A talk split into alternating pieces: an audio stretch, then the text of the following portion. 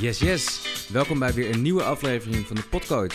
De podcastserie over persoonlijke ontwikkeling, psychologie, filosofie, levenskunst, persoonlijk leiderschap, werkgeluk en coaching. Mijn naam is Ramon de Munk en ik werk als toegepast psycholoog en loopbaancoach. Ik help mensen hun eigen geluid ontdekken in een wereld vol ruis. Zodat je weer voelt wat je droombaan is en hoe jouw ideale leven eruit ziet. Dat doe ik natuurlijk niet alleen, want ik nodig toonaangevende coaches, therapeuten, schrijvers en sprekers uit die iets met persoonlijke ontwikkeling doen. We gaan samen op avontuur in ons innerlijk om onszelf beter te begrijpen en je bewustzijn te kunnen vergroten. Zo kom je beter in lijn met jezelf en ontdek je je authentieke kracht. En na het luisteren van deze podcast ben je weer geïnspireerd om meer uit jezelf te halen. En voel je wat goed is voor jouw eigen ontwikkeling, zodat je jezelf mag verwelkomen zoals je werkelijk bent. En je bent hartstikke welkom om mijn kanalen te volgen en te liken. En op mijn website kan je natuurlijk ook uh, jezelf inschrijven voor mijn nieuwsbrief, zodat je als eerste op de hoogte blijft van uh, nieuwe afleveringen. En wellicht ben je ook wel geïnspireerd om zelf verdere stappen te nemen. En dan kan je op mijn website een aantal leuke dingen doen. Namelijk de 20 dilemma test. Die is geschikt voor 20ers en 30ers. En hierin kan je ontdekken waar je nu staat binnen het 20 dilemma. En ook vooral hoe je 20 dilemma's kan gaan ontsnappen. Zodat je weer voelt wat je droombaan is. Ook kan je kijken of er match is met mijn coachingsmethodieken. Het in tune met je loopbaanmodel. En dan kan je kijken of jouw situatie aansluit bij mijn coachmethodieken. En het goede nieuws is dat je dit gratis en vrijblijvend kan doen. Ik hoop je dus snel te verwelkomen en heel veel luisterplezier en tot de volgende aflevering.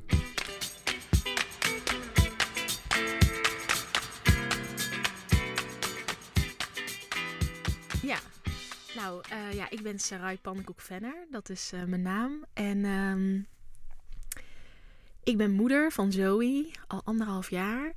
En ben getrouwd met mijn man Paul.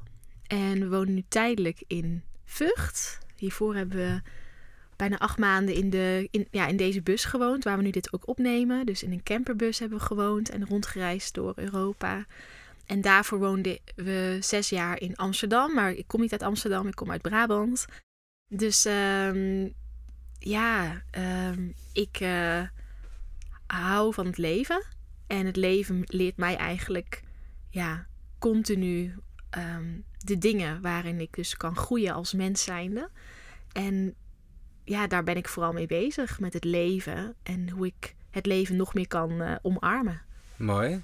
Ja, en deze podcast-serie gaat natuurlijk ook over persoonlijke ontwikkeling en mensen begeleiden, coaching en zo.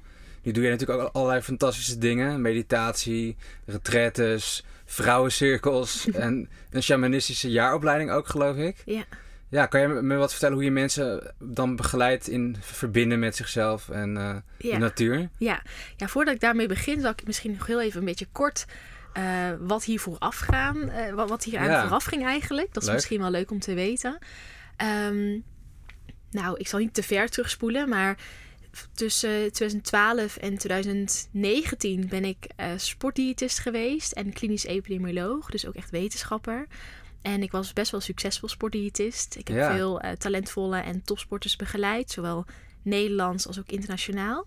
Bijzonder. En ja, superleuk. En dat was ook altijd mijn ambitie om echt bij NOC-NSF te werken. En echt, zeg maar, echt in die topsport te zitten met sportvoeding. En ja, ik was altijd bezig met uh, de macro's uitrekenen. En de plantaardige topsporten te begeleiden. En noem maar op. En dat vond ik altijd superleuk.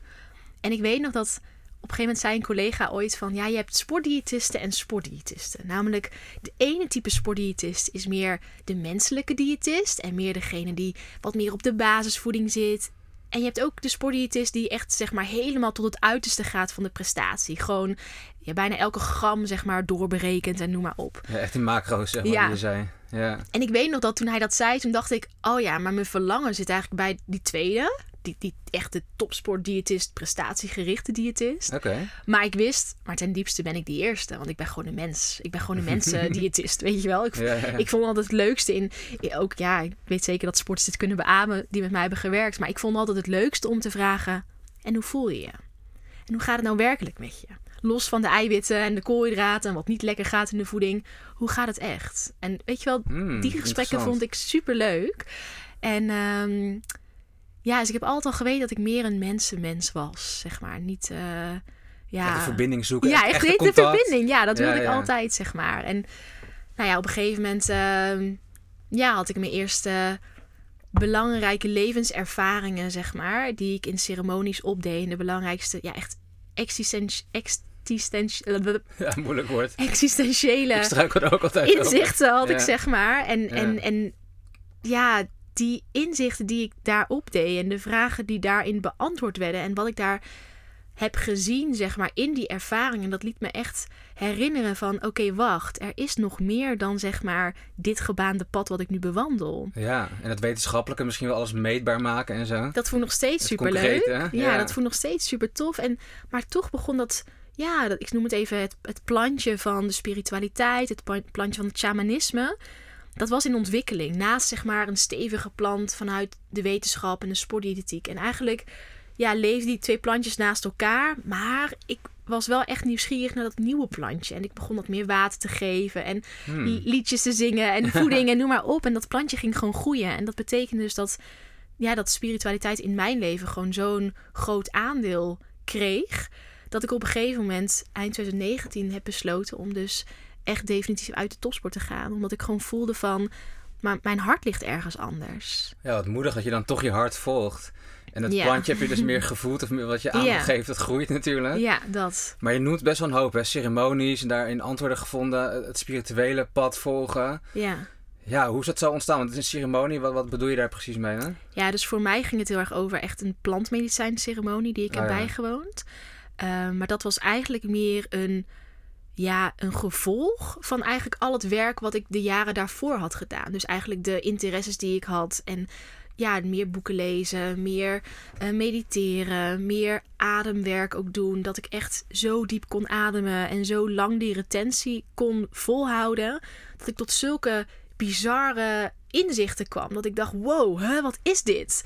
En, maar tijdens dus die plantmedicijnceremonies had ik wel echt de, de grootste, diepste ja, herinneringen in mijn hele systeem. En jouw vraag was van, ja, je bent veel met de natuur bezig en verbinding. Hoe kom jij hier? Maar dat is dus echt door ja, het pad wat ik nu al ja, 15 jaar bewandel.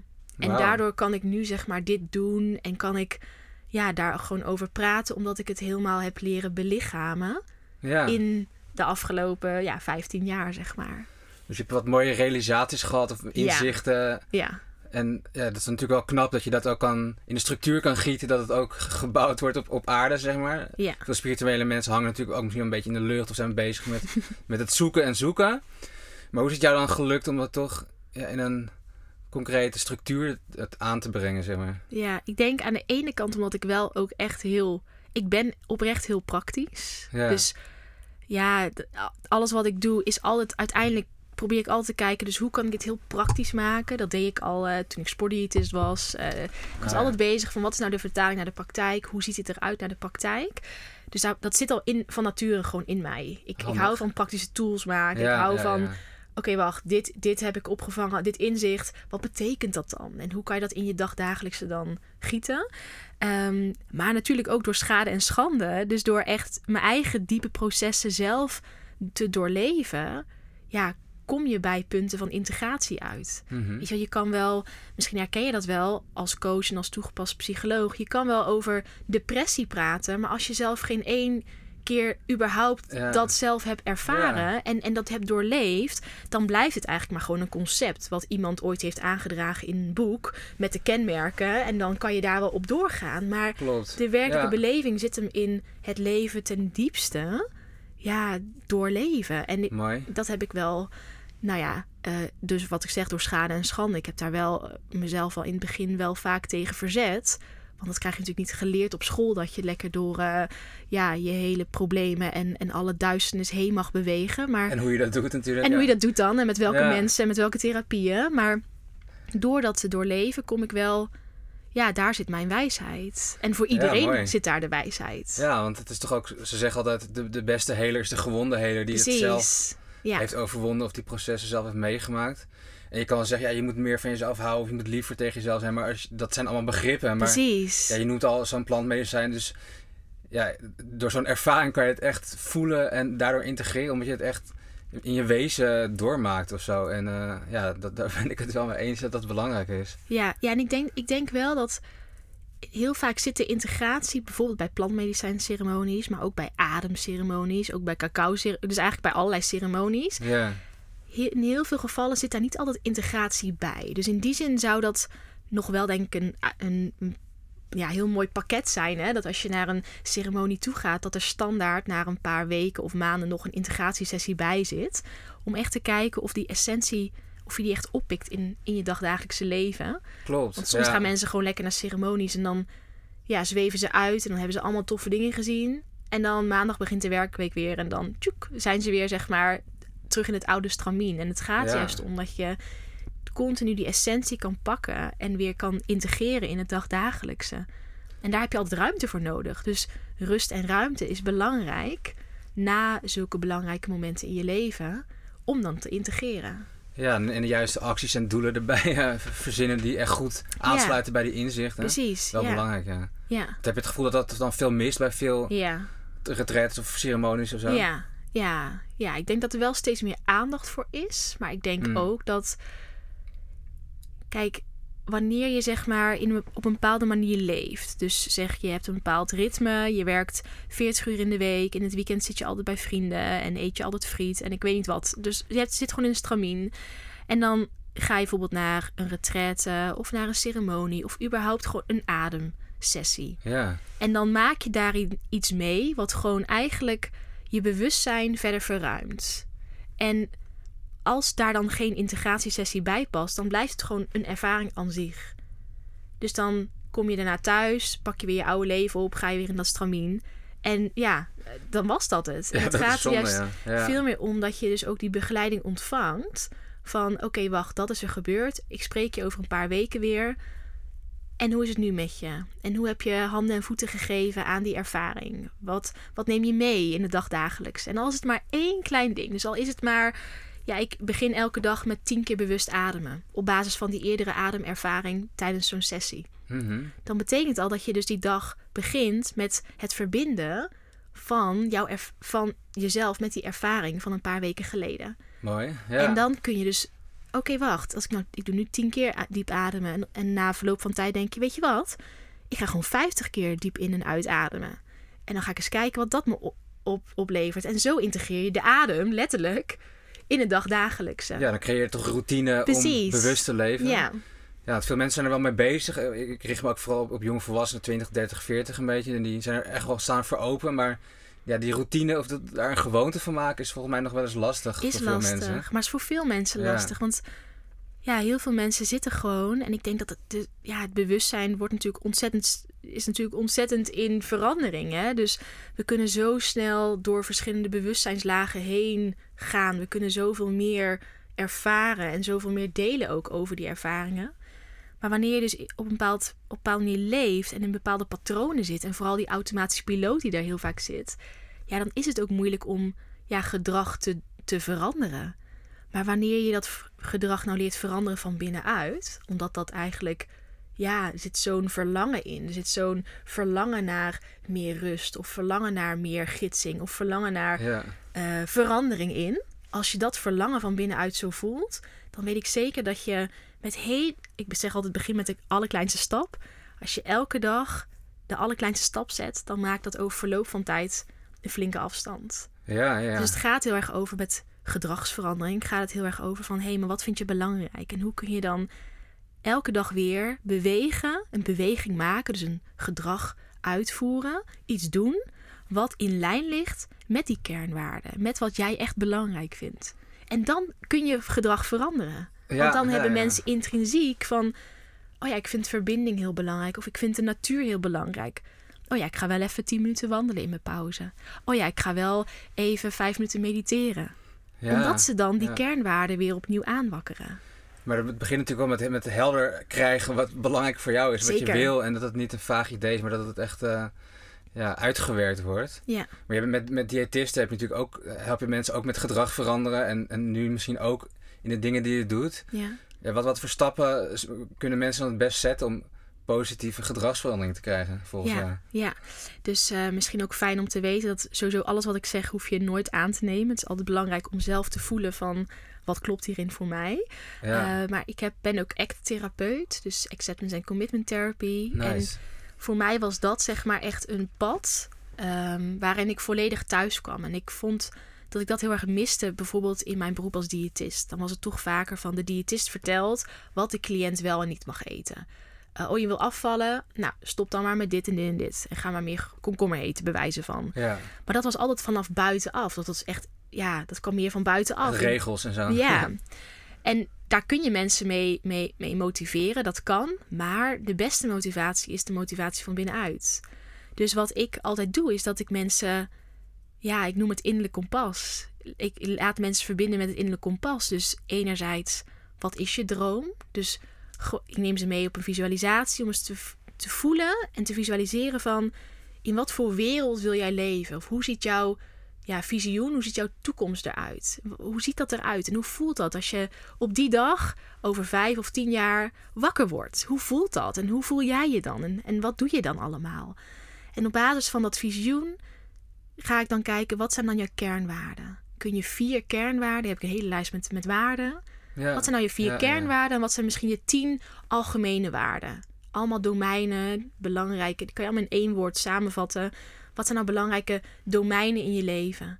En dan kom je dus bij doelen. En hoe kun je nou die domeinen, ik zie het eigenlijk altijd als plantjes. ja, ik ben één dan natuur, maar ja, je um, planten, ik denk altijd in planten. dus als je nou die tien plantjes zeg maar op de vensterbank hebt. Dus de kernwaarden zijn bijvoorbeeld verbinding en natuur en spiritualiteit of duurzaamheid. Nou, noem maar op. En dan heb je je, je overal, alle waarden op dit moment. Mhm. Dus dan heb je tien plantjes op de vensterbank.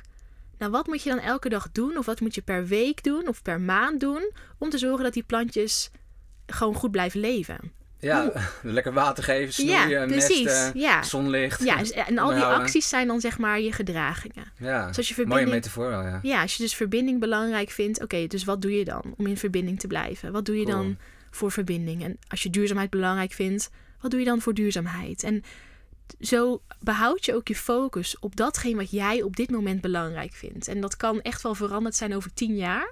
Al denk ik dat de kernwaarden vaak hetzelfde blijven. Maar in principe gaat het erover dat je dus vanuit je eigen motivatie, vanuit dat wat jij ten diepste belangrijk vindt, dat je daarop zeg maar je gedrag gaat optimaliseren. Ja, ja. En dat is de beste motivator. Proces, zeker. Veel mensen, tenminste als ik het zo zie, beginnen heel erg resultaatgericht of doelgericht. Dus die zijn vooral bezig met doelen en uiterlijke resultaten eh, voordat ze zich oké mogen voelen. Of ja, er zit toch een soort stukje ego of bewijsdrang in of zo. En dan vergeten ze die kern van waarom doe ik het eigenlijk? Wat is mijn doel achter mijn doel? Maar als je het zo schetst en zo help ik mensen ook heel graag, dan is het heel erg bewust vanuit jezelf handelen wat goed is voor jou en wat bij jou past. En dat, ja, mogen meer mensen, dat gun ik zeg maar iedereen om het zo te doen eigenlijk. En voor heel veel mensen is dat ook heel lastig. Omdat, wat je net ook zei, die, die voorbeelden die je net gaf van mensen die, uh, en ik herken mezelf daar volledig in, uh, toch een bepaald plaatje nastreven, toch een bepaalde, ja, pas als ik dit doe, dan ben ik goed genoeg. Heel vaak vergeten we dat daarin zit ook heel vaak nog, uh, ja, innerlijk kinddelen van onszelf die nog niet volledig geaccepteerd zijn. Daarin zit ook nog vaak, wat ik zie in de praktijk, toch nog echt wel traumaverwerking. dus stukken van onszelf die we nog niet hebben doorleefd, die we nog niet ja, in veiligheid hebben gebracht, waardoor we zoveel waarde hechten aan die buitenwereld, omdat dat ergens in onze opvoeding of ergens op school, of dat werd dan toch nog van ons verwacht, waardoor we niet helemaal konden ja, aan blijven haken aan wat we belangrijk vonden, juist omdat dat toen werd afgewezen.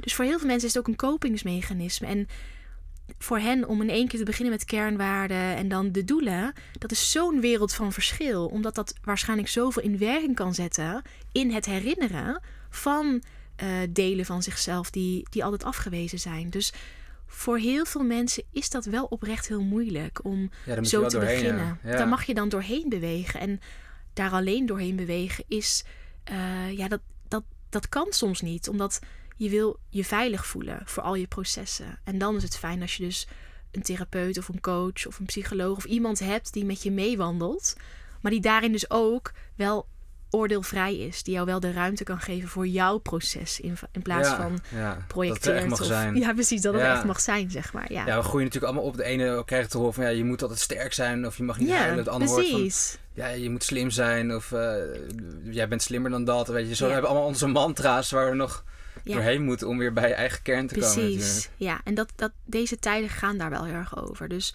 of je nou wil of niet, uh, heel veel... Ja, dat is natuurlijk logisch. Niemand zit te, zit te wachten op transformatie. Als in, dat is geen fijn, chill proces. Dat is niet... Er zit wat uh, groeipijn bij Ja, er zit heel veel groeipijn bij. En uh, het liefst stellen we dat uit. Het liefst uh, houden we ons maar lekker lang bezig met Instagram en met onze mail. En zijn we continu maar bezig met rennen, rennen, rennen, rennen, rennen. Om maar weg te rennen van dat wat werkelijk aanklopt. Namelijk, hey, mag ik gezien worden? hey, kun je mij even omarmen? hey, ben ik veilig? Ja, ja. En dan en, bedoel je die, die kinddelen of die ja, innerlijke delen van jezelf. Ja. ja, of dus ook echt traumatische gebeurtenissen die nog verwerkt mogen worden. Ja. En dan ja, rennen we belangrijk. maar door. En, en veel afleiding zoeken en uh, Precies. vullen van die ja. ruimte. Ja. ja. Ja. en afleiding zoeken of controle willen uitoefenen op van alles en nog wat. Dat heeft allemaal te maken met bepaalde mate van veiligheid uh, blijven creëren. Zodat ja, eigenlijk de loop volgehouden kan blijven worden.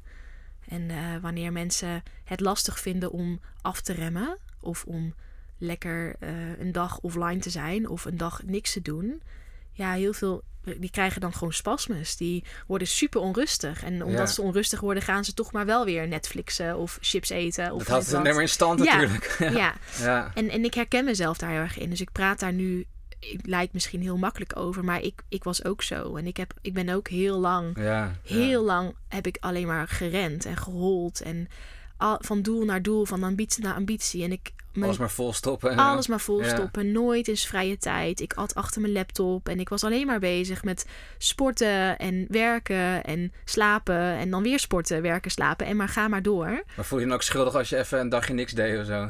Ja, als ik een dagje niks deed, dan... Dat kon dus eigenlijk niet. Dus, dus als ik ik had dan zoveel onrust, dan ging ik eten. Of dan ging ik toch maar wel wandelen met mijn telefoon en mijn oortjes in, bijvoorbeeld. En kijk, op een gegeven moment was voor mij de koek op, letterlijk. Dus ik werd heel ziek. Ja. En ziek zijn, voor mij was dat dus de ultimate rem. Gewoon echt het, de, de meest harde noodrem die erop werd gegooid door mijn lichaam. Van, girl, you gotta stop and listen. Zo gaat het niet door. Nee. Ja, ja, en dat was voor mij wel een van de grote wake-up calls. Van, oké, okay, wacht, wat probeert mijn lichaam nu te vertellen? En waar ren ik dan voor weg? En uiteindelijk, we kunnen blijven rennen. We kunnen blijven rennen, rennen, rennen. Maar op een gegeven moment zal er iets zijn waardoor we in stilstand komen. Dus je was eigenlijk zelf een soort van topsporter, maar dan uh, Zeker. als een metafoor, zeg maar. Ja. En, en, wat heb je daar dan van geleerd om toch naar, naar je lijf... Ja, je lijf gaf dus een duidelijk signaal. En ja, lichaamsgericht werk is volgens mij ook een element van wat je doet. Dus hoe kunnen we meer naar ons lichaam luisteren? Ja, een mooie vraag. Ik denk als allereerste hoe we meer naar ons lichaam kunnen luisteren... is eigenlijk om de natuur buiten onszelf, dus als we naar buiten kijken... om eigenlijk de natuur die we buiten onszelf zien... te gebruiken als herinnering voor onze eigen natuur. Dus wij zijn, wij zijn per definitie cyclische wezens...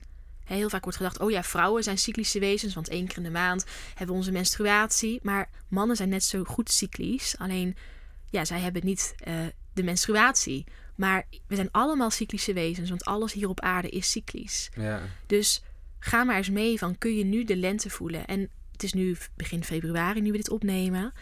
Maar heb je ook een winter gehad? En wat deed je dan in de winter? Ben je ook stil geweest? Heb je ook afgeremd? Of ging je maar door om dan die eindsprint te halen en in het nieuwe jaar meteen weer door?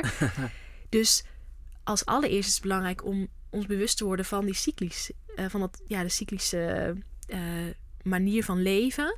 En dat gebruiken als herinnering aan, aan ons eigen systeem. En zo kunnen we dus meebewegen met de lente, de zomer, de herfst, de winter. En ook in onszelf. Dus dat wij ook momenten van stilstand nodig hebben ja. één keer per jaar. Het is de natuur, zeg maar. Ja, ja, zodat we kunnen naar de kern en de essentie kunnen, kunnen verstillen, kunnen luisteren. En vanuit daar kunnen we weer de lente weer pakken. Van, oh, nieuwe ideeën. Oh, wacht, wat ga ik dit jaar wel doen en wat niet? En wat mag ontkiemen en wat niet? En dan in de zomer volop uh, de mannelijke energie. Bam, knallen, noem maar op. En dan in de herfst is het oogsten. En dan, gaan we het, dan laten we los en dan gaan we naar de winter. En alleen dat proces al, als je dat bewust zou doorlopen ja, dan heb je al meer ruimte voor stilstand. Ja, mooi, mooi uh, gezegd. Maar in de westerse, ja. hebben we dat niet. Dus als ik naar mezelf kijk toen ik sportdiëtist was, ik knalde acht jaar lang door. En ik nam dan wel eens vakantie, in de zomervakantie.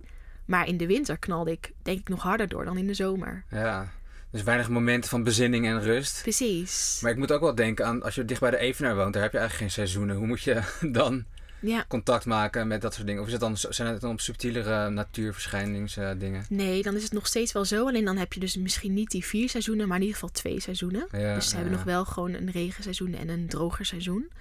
Maar ehm, als je gewoon kijkt naar het cyclische, en dan kan je de natuur als leidraad gebruiken, gaat het er meer om dat je dus, je kan de adem eigenlijk heel mooi zien als een cyclus. Dus de in- en uitademing. Dus wanneer je start met inademen is de lente, je volledige inademing is de zomer. En dan komt die Oh ja. ga je uitademen. En dat is het begin van de herfst. En dan komt het een stilstand tussen het uitademen en inademen. Dat is de winter. Freeze. ja, en dan gaat het Oh, weer ja. opnieuw.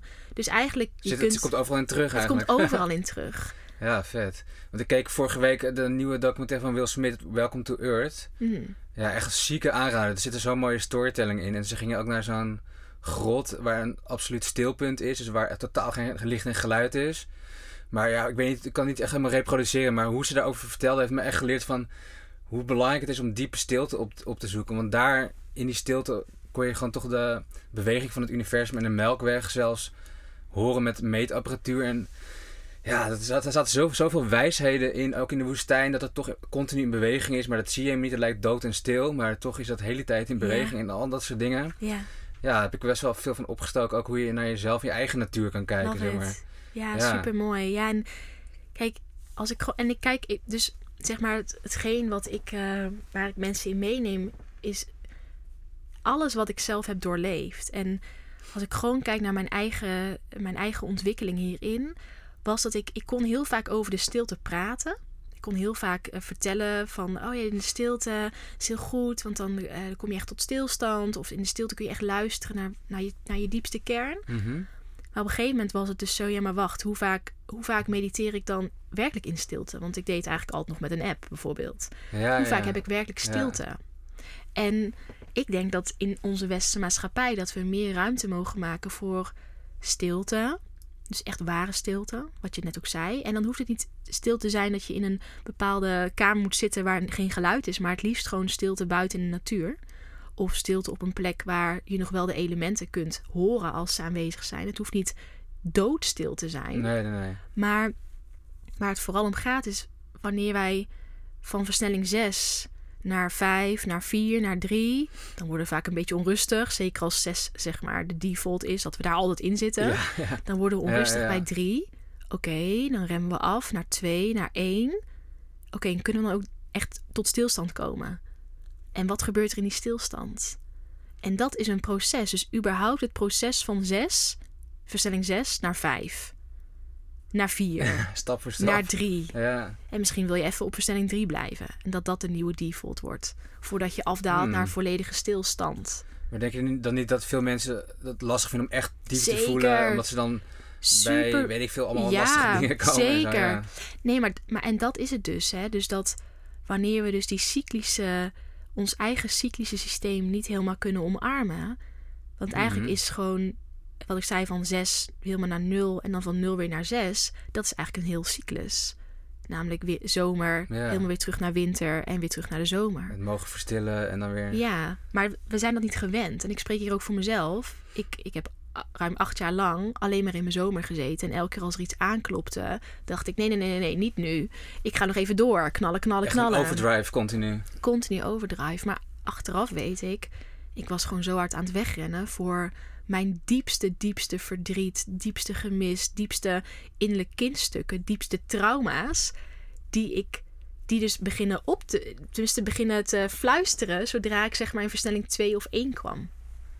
Ja. En, Want dan ga je vragen stellen. En dan, ja, ja, ja. wanneer we ook vaak in versnelling 2, 1 of zelfs tot stilstand komen, heel vaak willen we dat niet, omdat we eigenlijk dan, kijk, wanneer de natuur in de winter komt, sterft ook iets af. Hè? Dus dat betekent dat vanuit de winter komt iets nieuws, maar iets nieuws kan alleen maar ontstaan als er ook ruimte is gecreëerd door iets los te laten, door iets te laten sterven. En vaak willen we niet veranderen. Ja, we willen toch vastpakken aan wat we kennen en wat, wat goed voelt en zo. En eh, ja, misschien zijn we gewoon niet meer zo goed in voelen geworden of zo. in, eh, Sowieso, dat In, sowieso. deze maatschappij. en dat is ook wel gericht op goed voelen en leuke dingen. Ja, En- precies. Ja. niet alle emoties zijn welkom. En dat is natuurlijk ook iets vanuit de conditionering vanuit onze jeugd. Heel veel ouders van ons En de ouders daarvan, Ja, die konden nog niet goed met emoties omgaan omdat ze zelf getraumatiseerd waren. De meeste ouders van onze ouders, die hebben de oorlog meegemaakt. Ja, precies. waardoor-. Onze ouders ook vaak niet de ruimte konden krijgen om het volledige spectrum aan emoties te laten zijn. Die werden dan alleen weggezet. En misschien hebben we dat zelf ook wel ge- meegemaakt in onze jeugd. Dus in die zin is het heel goed te verklaren dat dat, dat nu allemaal naar boven mag komen. Dat we ons nu daarin ontwikkelen. In deze tijdsgeest, zeg Ja. maar. Ja, ik herken het wel. want Ik, vond, ik kreeg vroeger altijd te horen van... Ja, je- je- we kunnen je moeilijk peilen. Of ik liet mijn emoties niet zo makkelijk zien om, om daarmee veilig te zijn. Precies. Dus ik heb dat echt moeten leren dat het oké is om te voelen. En oké is om je kwetsbaar op te stellen. En, Ja. Maar dat was wel echt een heel proces voor mezelf. Ik, ik, ik hield dat liever achter eh, slot en grendel, zeg maar, voor mezelf of zo. Ja, terwijl dat, je, dat maakt ons menselijk. Ja, dus het maakt ons zeker. menselijk om, om eh, weet je, al die blijdschap en die vreugde en die dankbaarheid te ervaren en dat te delen. Maar het maakt ons net zo goed mens om de woede en de boosheid en de depressie en de angst, om dat ook te delen. Ook op tafel te brengen van, hey, Ja, hoe gaat het? Ja, Nou, gewoon eigenlijk super shit. Ja, ik voel me gewoon super depressief. En heel mag vaak ook zijn. ja, het mag. Ik bedoel, in mijn beleving mag dat er sowieso zijn. Maar heel vaak kan, durven mensen nog niet op tafel te leggen, omdat de omgeving er heel ongemakkelijk van wordt. Wanneer we tussen haakjes de negatieve emoties op tafel leggen. Ja. En dat is dus het ongemak, omdat het dus nog een beetje in de taboesfeer zit. Omdat eigenlijk alles moet gewoon altijd goed gaan en leuk. En hey, alles goed? Ja, goed Ja, met jou. ja. Dat is toch een beetje het standaard is- riedeltje. Maar ook andersom denk dat je ook andere mensen niet wil belasten. Omdat je denkt van, ah, ze, ze zitten vast niet op mijn verhaal te wachten. En, Precies. maar ik heb wel gemerkt, als ik dan iets over mezelf deel, iets kwetsbaars. Ja, dan heb je daarna wel heel veel verbinding. En dan Zeker, ja. heb je echt contact. En dan lucht het ook op en zo. En, eh, Ja, omdat je, je, je, je, deelt, je, je deelt je mens zijn. ja, En ja. als we meer van ons mens zijn zouden delen, dan zouden we er ook minder, uiteindelijk minder ongemakkelijk van worden. Maar dan gaat het dus om, en ik denk dat, ik vind het heel mooi hoe jij het be- beschrijft, want ik weet zeker dat doordat je dan zelf die kanten van jezelf hebt aangekeken en dus het, wat ik al zei, hebt doorleefd, als je dan met mensen werkt, dan weten mensen van, oh, hé, hey, ik kan blijkbaar dit zeggen en Ramon vindt dat niet gek. Oh, oké, wacht, dan probeer ik dit ook nog te delen. En zo creëer je dus die veiligheid voor die persoon om alles op tafel te leggen. En ik Ja, denk dat ja, dat zeg maar, Klopt. dat maakt ons mens. En wanneer wij eigenlijk ons eigen mens zijn helemaal omarmen en daarin onszelf ook niet afwijzen voor woede of depressie of donkerte of wat dan ook, Ja, ja, ja. dan kunnen we dat mens zijn op tafel leggen en zeggen: hey, dit is me. What about you? Hoe gaat het met jou? Maar dat vind ik wel mooi, want bij veel psychologen of psychotherapeuten is het een beetje het stramien om alleen met een boekje te zitten en heel erg alleen maar luisteren. En je laat helemaal niks van jezelf zien. ja, ja. maar als coach is. doe je dat eigenlijk wel. Of Ja, als, eh, weet ik, als je een retraite begeleidt of iets in die trant. Eh, zodat het veel meer op dezelfde level zit. zeker. Ja. En dat je echt mag verbinden. Dat, vind ik, dat spreekt me juist heel erg aan van dat vakgebied eigenlijk. Ja, maar ik denk dat dat ook wel verandert. Dus ik denk dat. Ik denk, kijk, als je therapeut bent, is het juist.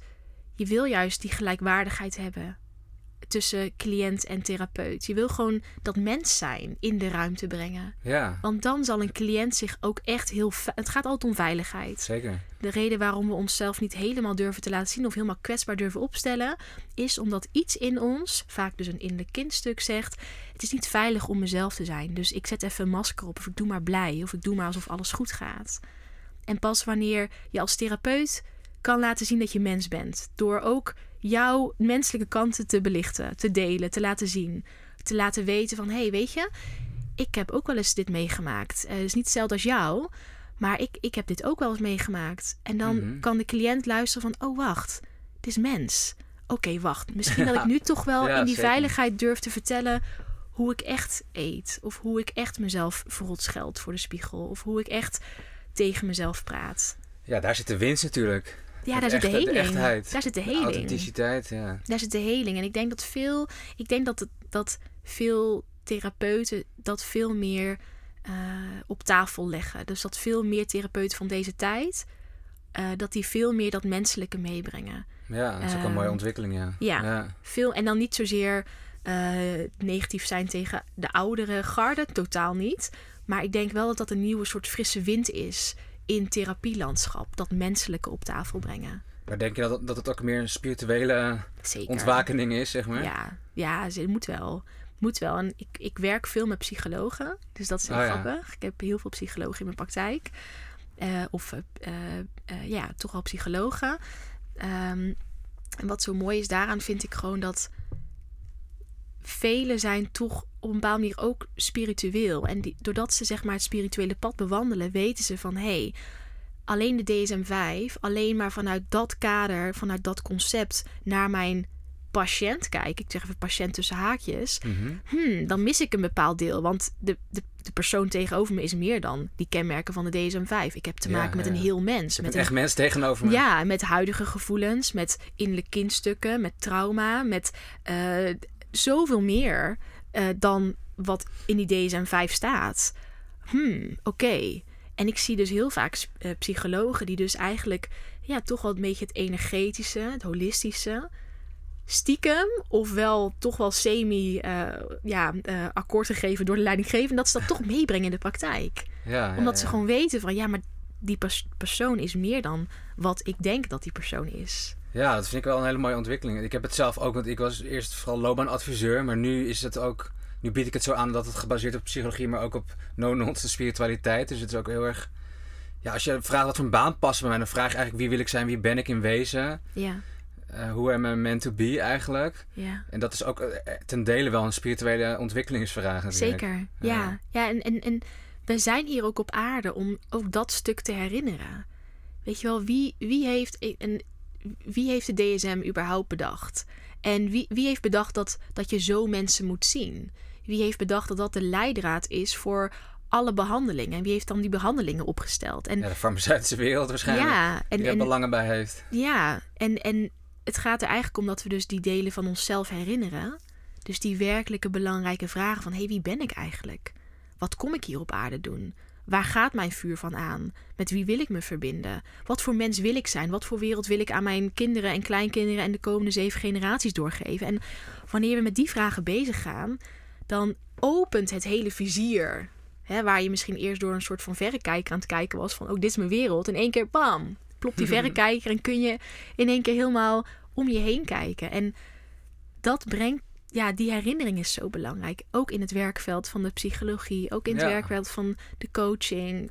Dat we dus de mens als een totaliteit zien. Maar dat we, we zijn meer dan mens alleen. We zijn ja, multidimensionaal. Dus we zijn nog veel meer dan, dan Ja. ja. wat je eigenlijk in de, in, in de meeste boeken kunt lezen. Maar dan bedoel je op het astraal lichaam, eh, of het energetische lichaam. bedoel je? Lichaam zeker. Ja, zeker. Ja, en, en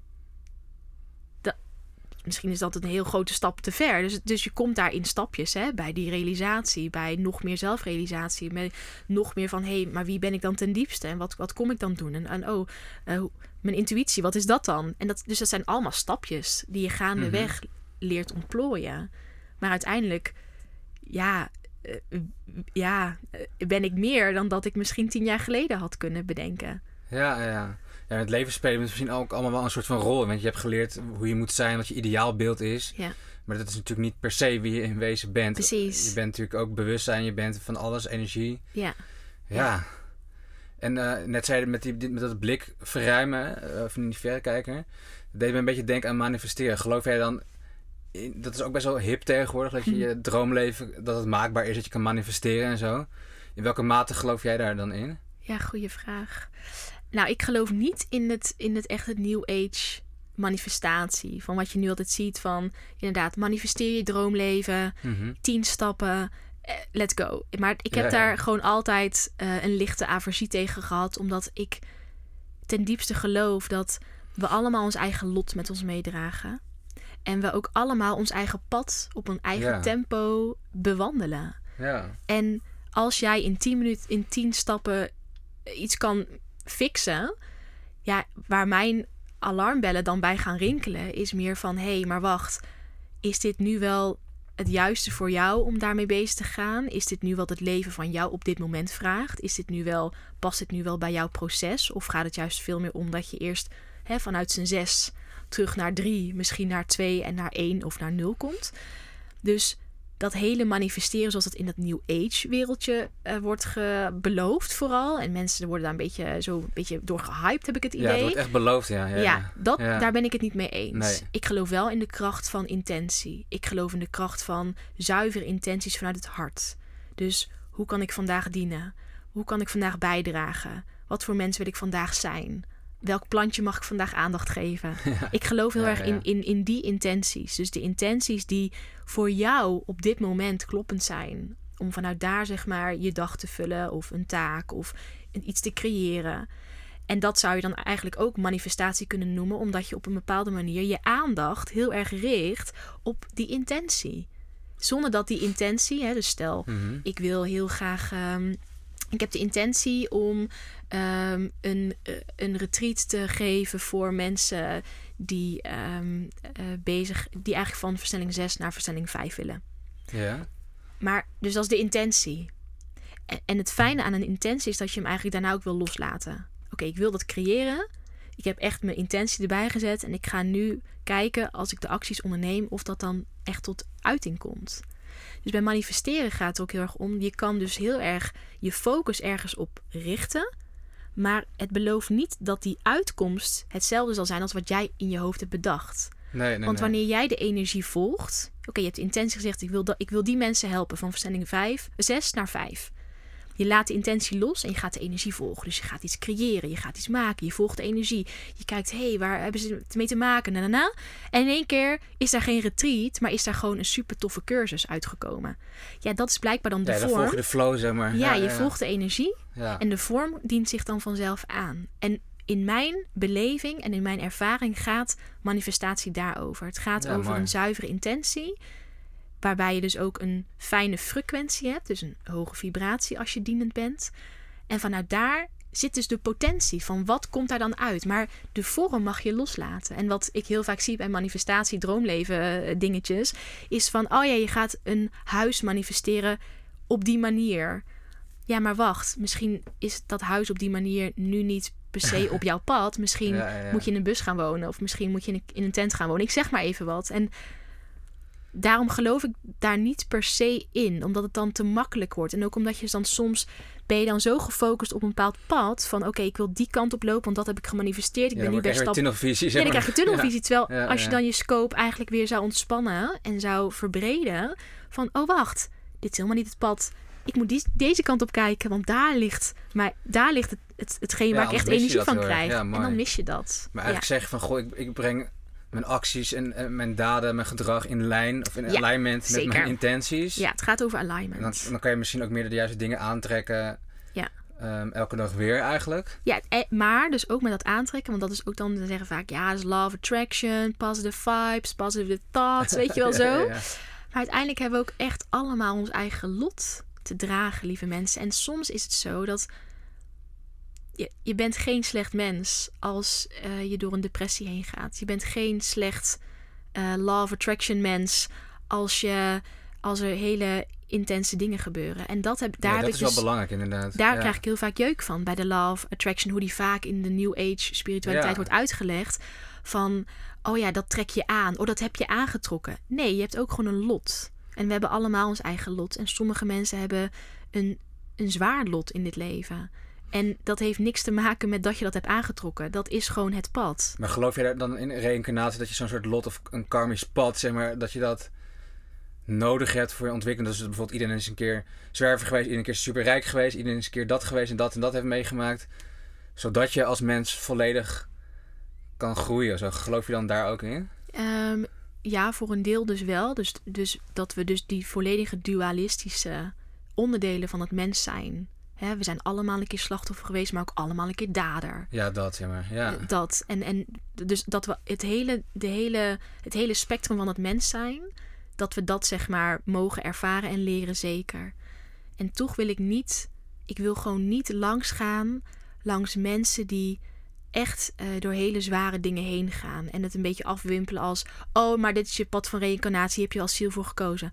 nee, want sommige dingen zijn gewoon echt immens, onmenselijk zwaar om te verduren. En mogen we daar dan ook stil bij staan? En mogen we ook die mensen dan dragen? En mogen ze ook gedragen worden door de mensen die daar meer ruimte voor hebben? En wat, wat ik gewoon heel vaak heb in dat maakbare wereldje en waar ik dan heel vaak dus een soort van allergische reactie op krijg, is Mhm. ja, veel is maakbaar, veel kun je zetten met je intentie. Ja, veel, het is fijn als je ontvankelijk bent, het is fijn als je de energie kan volgen. Maar het leven kent cyclussen.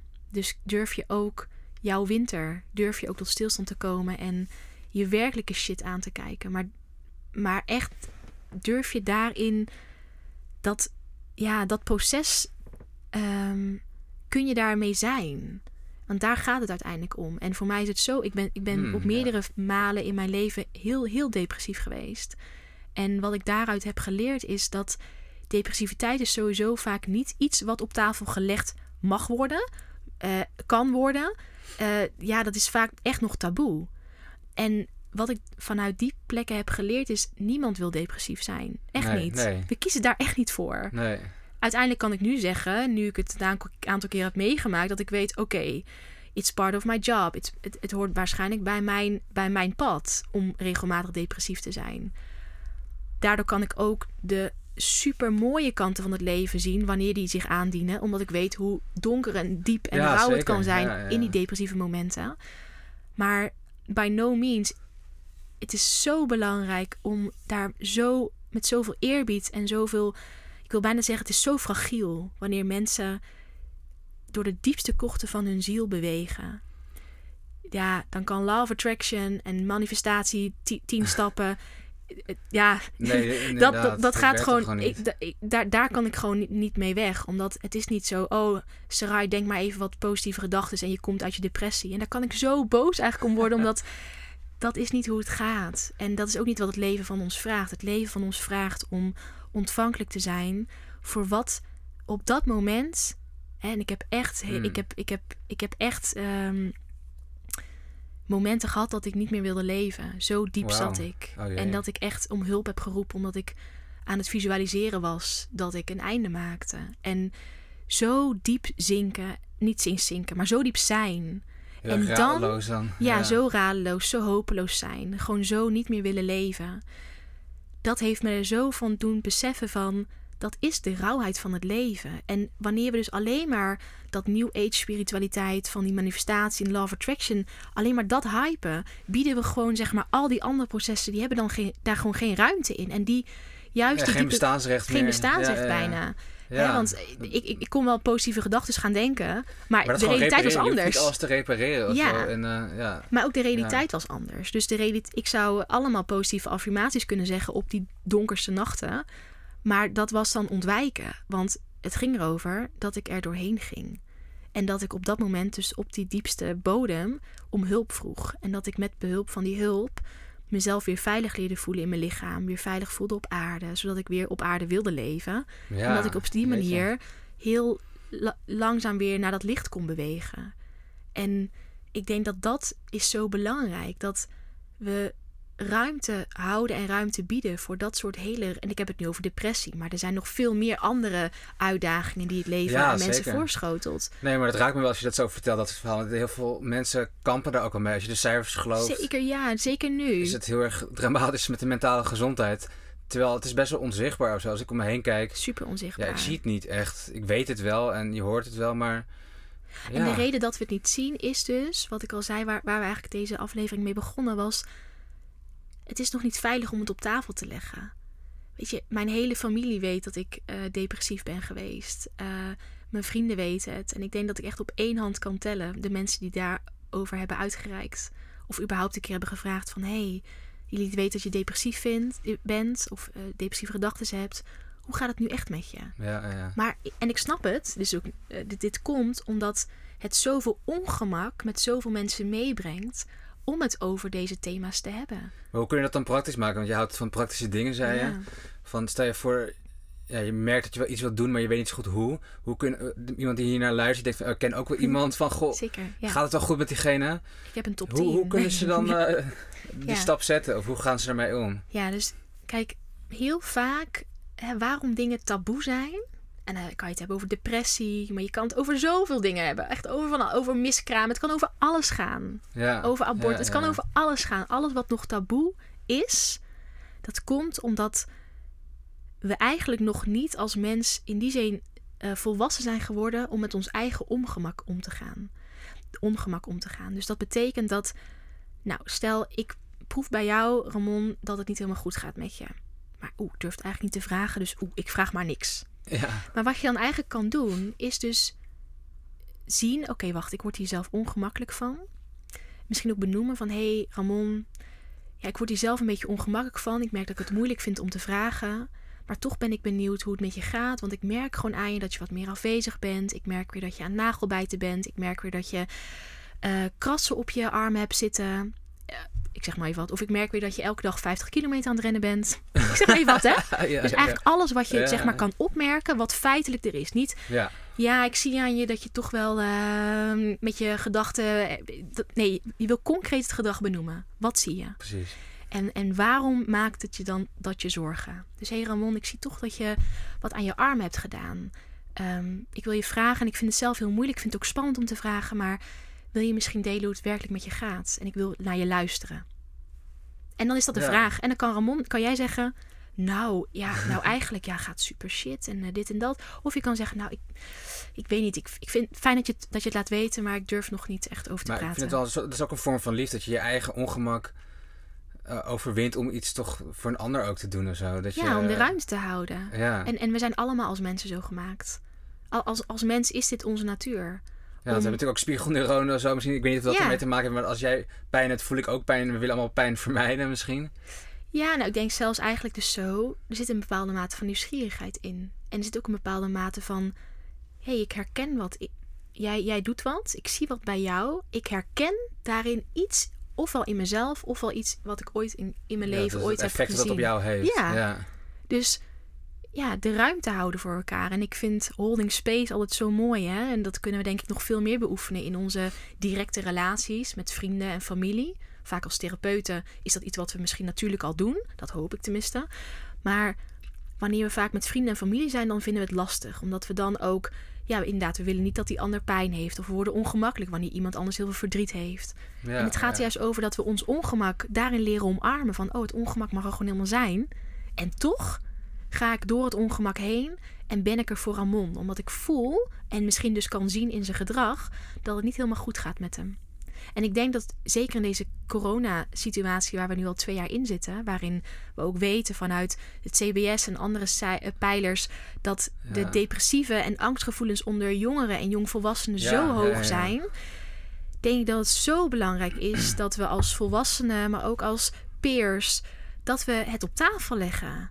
Gewoon, hey, in plaats van dat als we met z'n allen bij elkaar zijn en meteen maar doorgaan over het volgende menu of, het, of de film of whatever, maar eerst even een rondje doen van, hey, kan iedereen even delen hoe het met Ja, degene gaat? bij En gewoon luisteren. Ja. En ook gewoon luisteren, want dat is ook natuurlijk met Holding Space zo. Dat omdat we vaak met ons ongemak niet kunnen omgaan, willen we de pijn van de ander wegnemen. Dus zodra degene begint te praten, willen we eigenlijk alle tips en adviezen Ja, ja, ja. zo dumpen. Ja. Maar daar zit diegene niet op te wachten. Want nee, dat is juist, dat werkt echt niet. je wil gewoon je verhaal in alle openheid en veiligheid kunnen doen.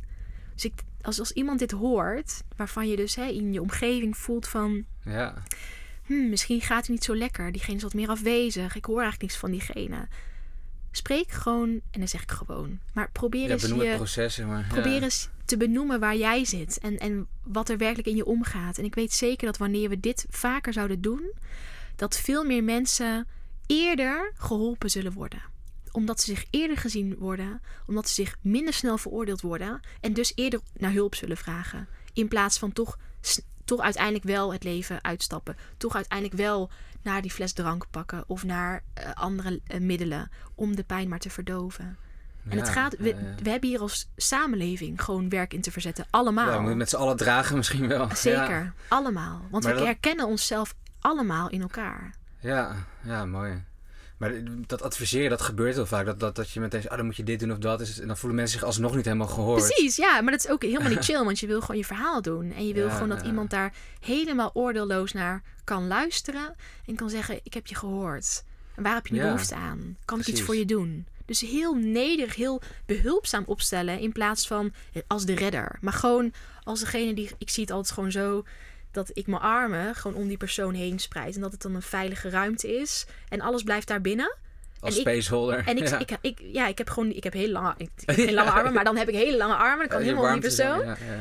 En die persoon kan gewoon een beetje naar achter leunen. En mijn armen die doen dat.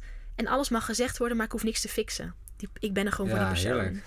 Dat mogen met z'n allen wel wat vaker doen. Dus iedereen kan ja, daar toch wel van leren, hopelijk. Ja. Dat hoop ik. En, maar ook dus, daar zit dus een uitnodiging in naar zowel dus degene die dit kan aanbieden, met die armen zeg maar, als ook dus degene die hier doorheen gaat. Er zit voor ons allemaal een uitnodiging in.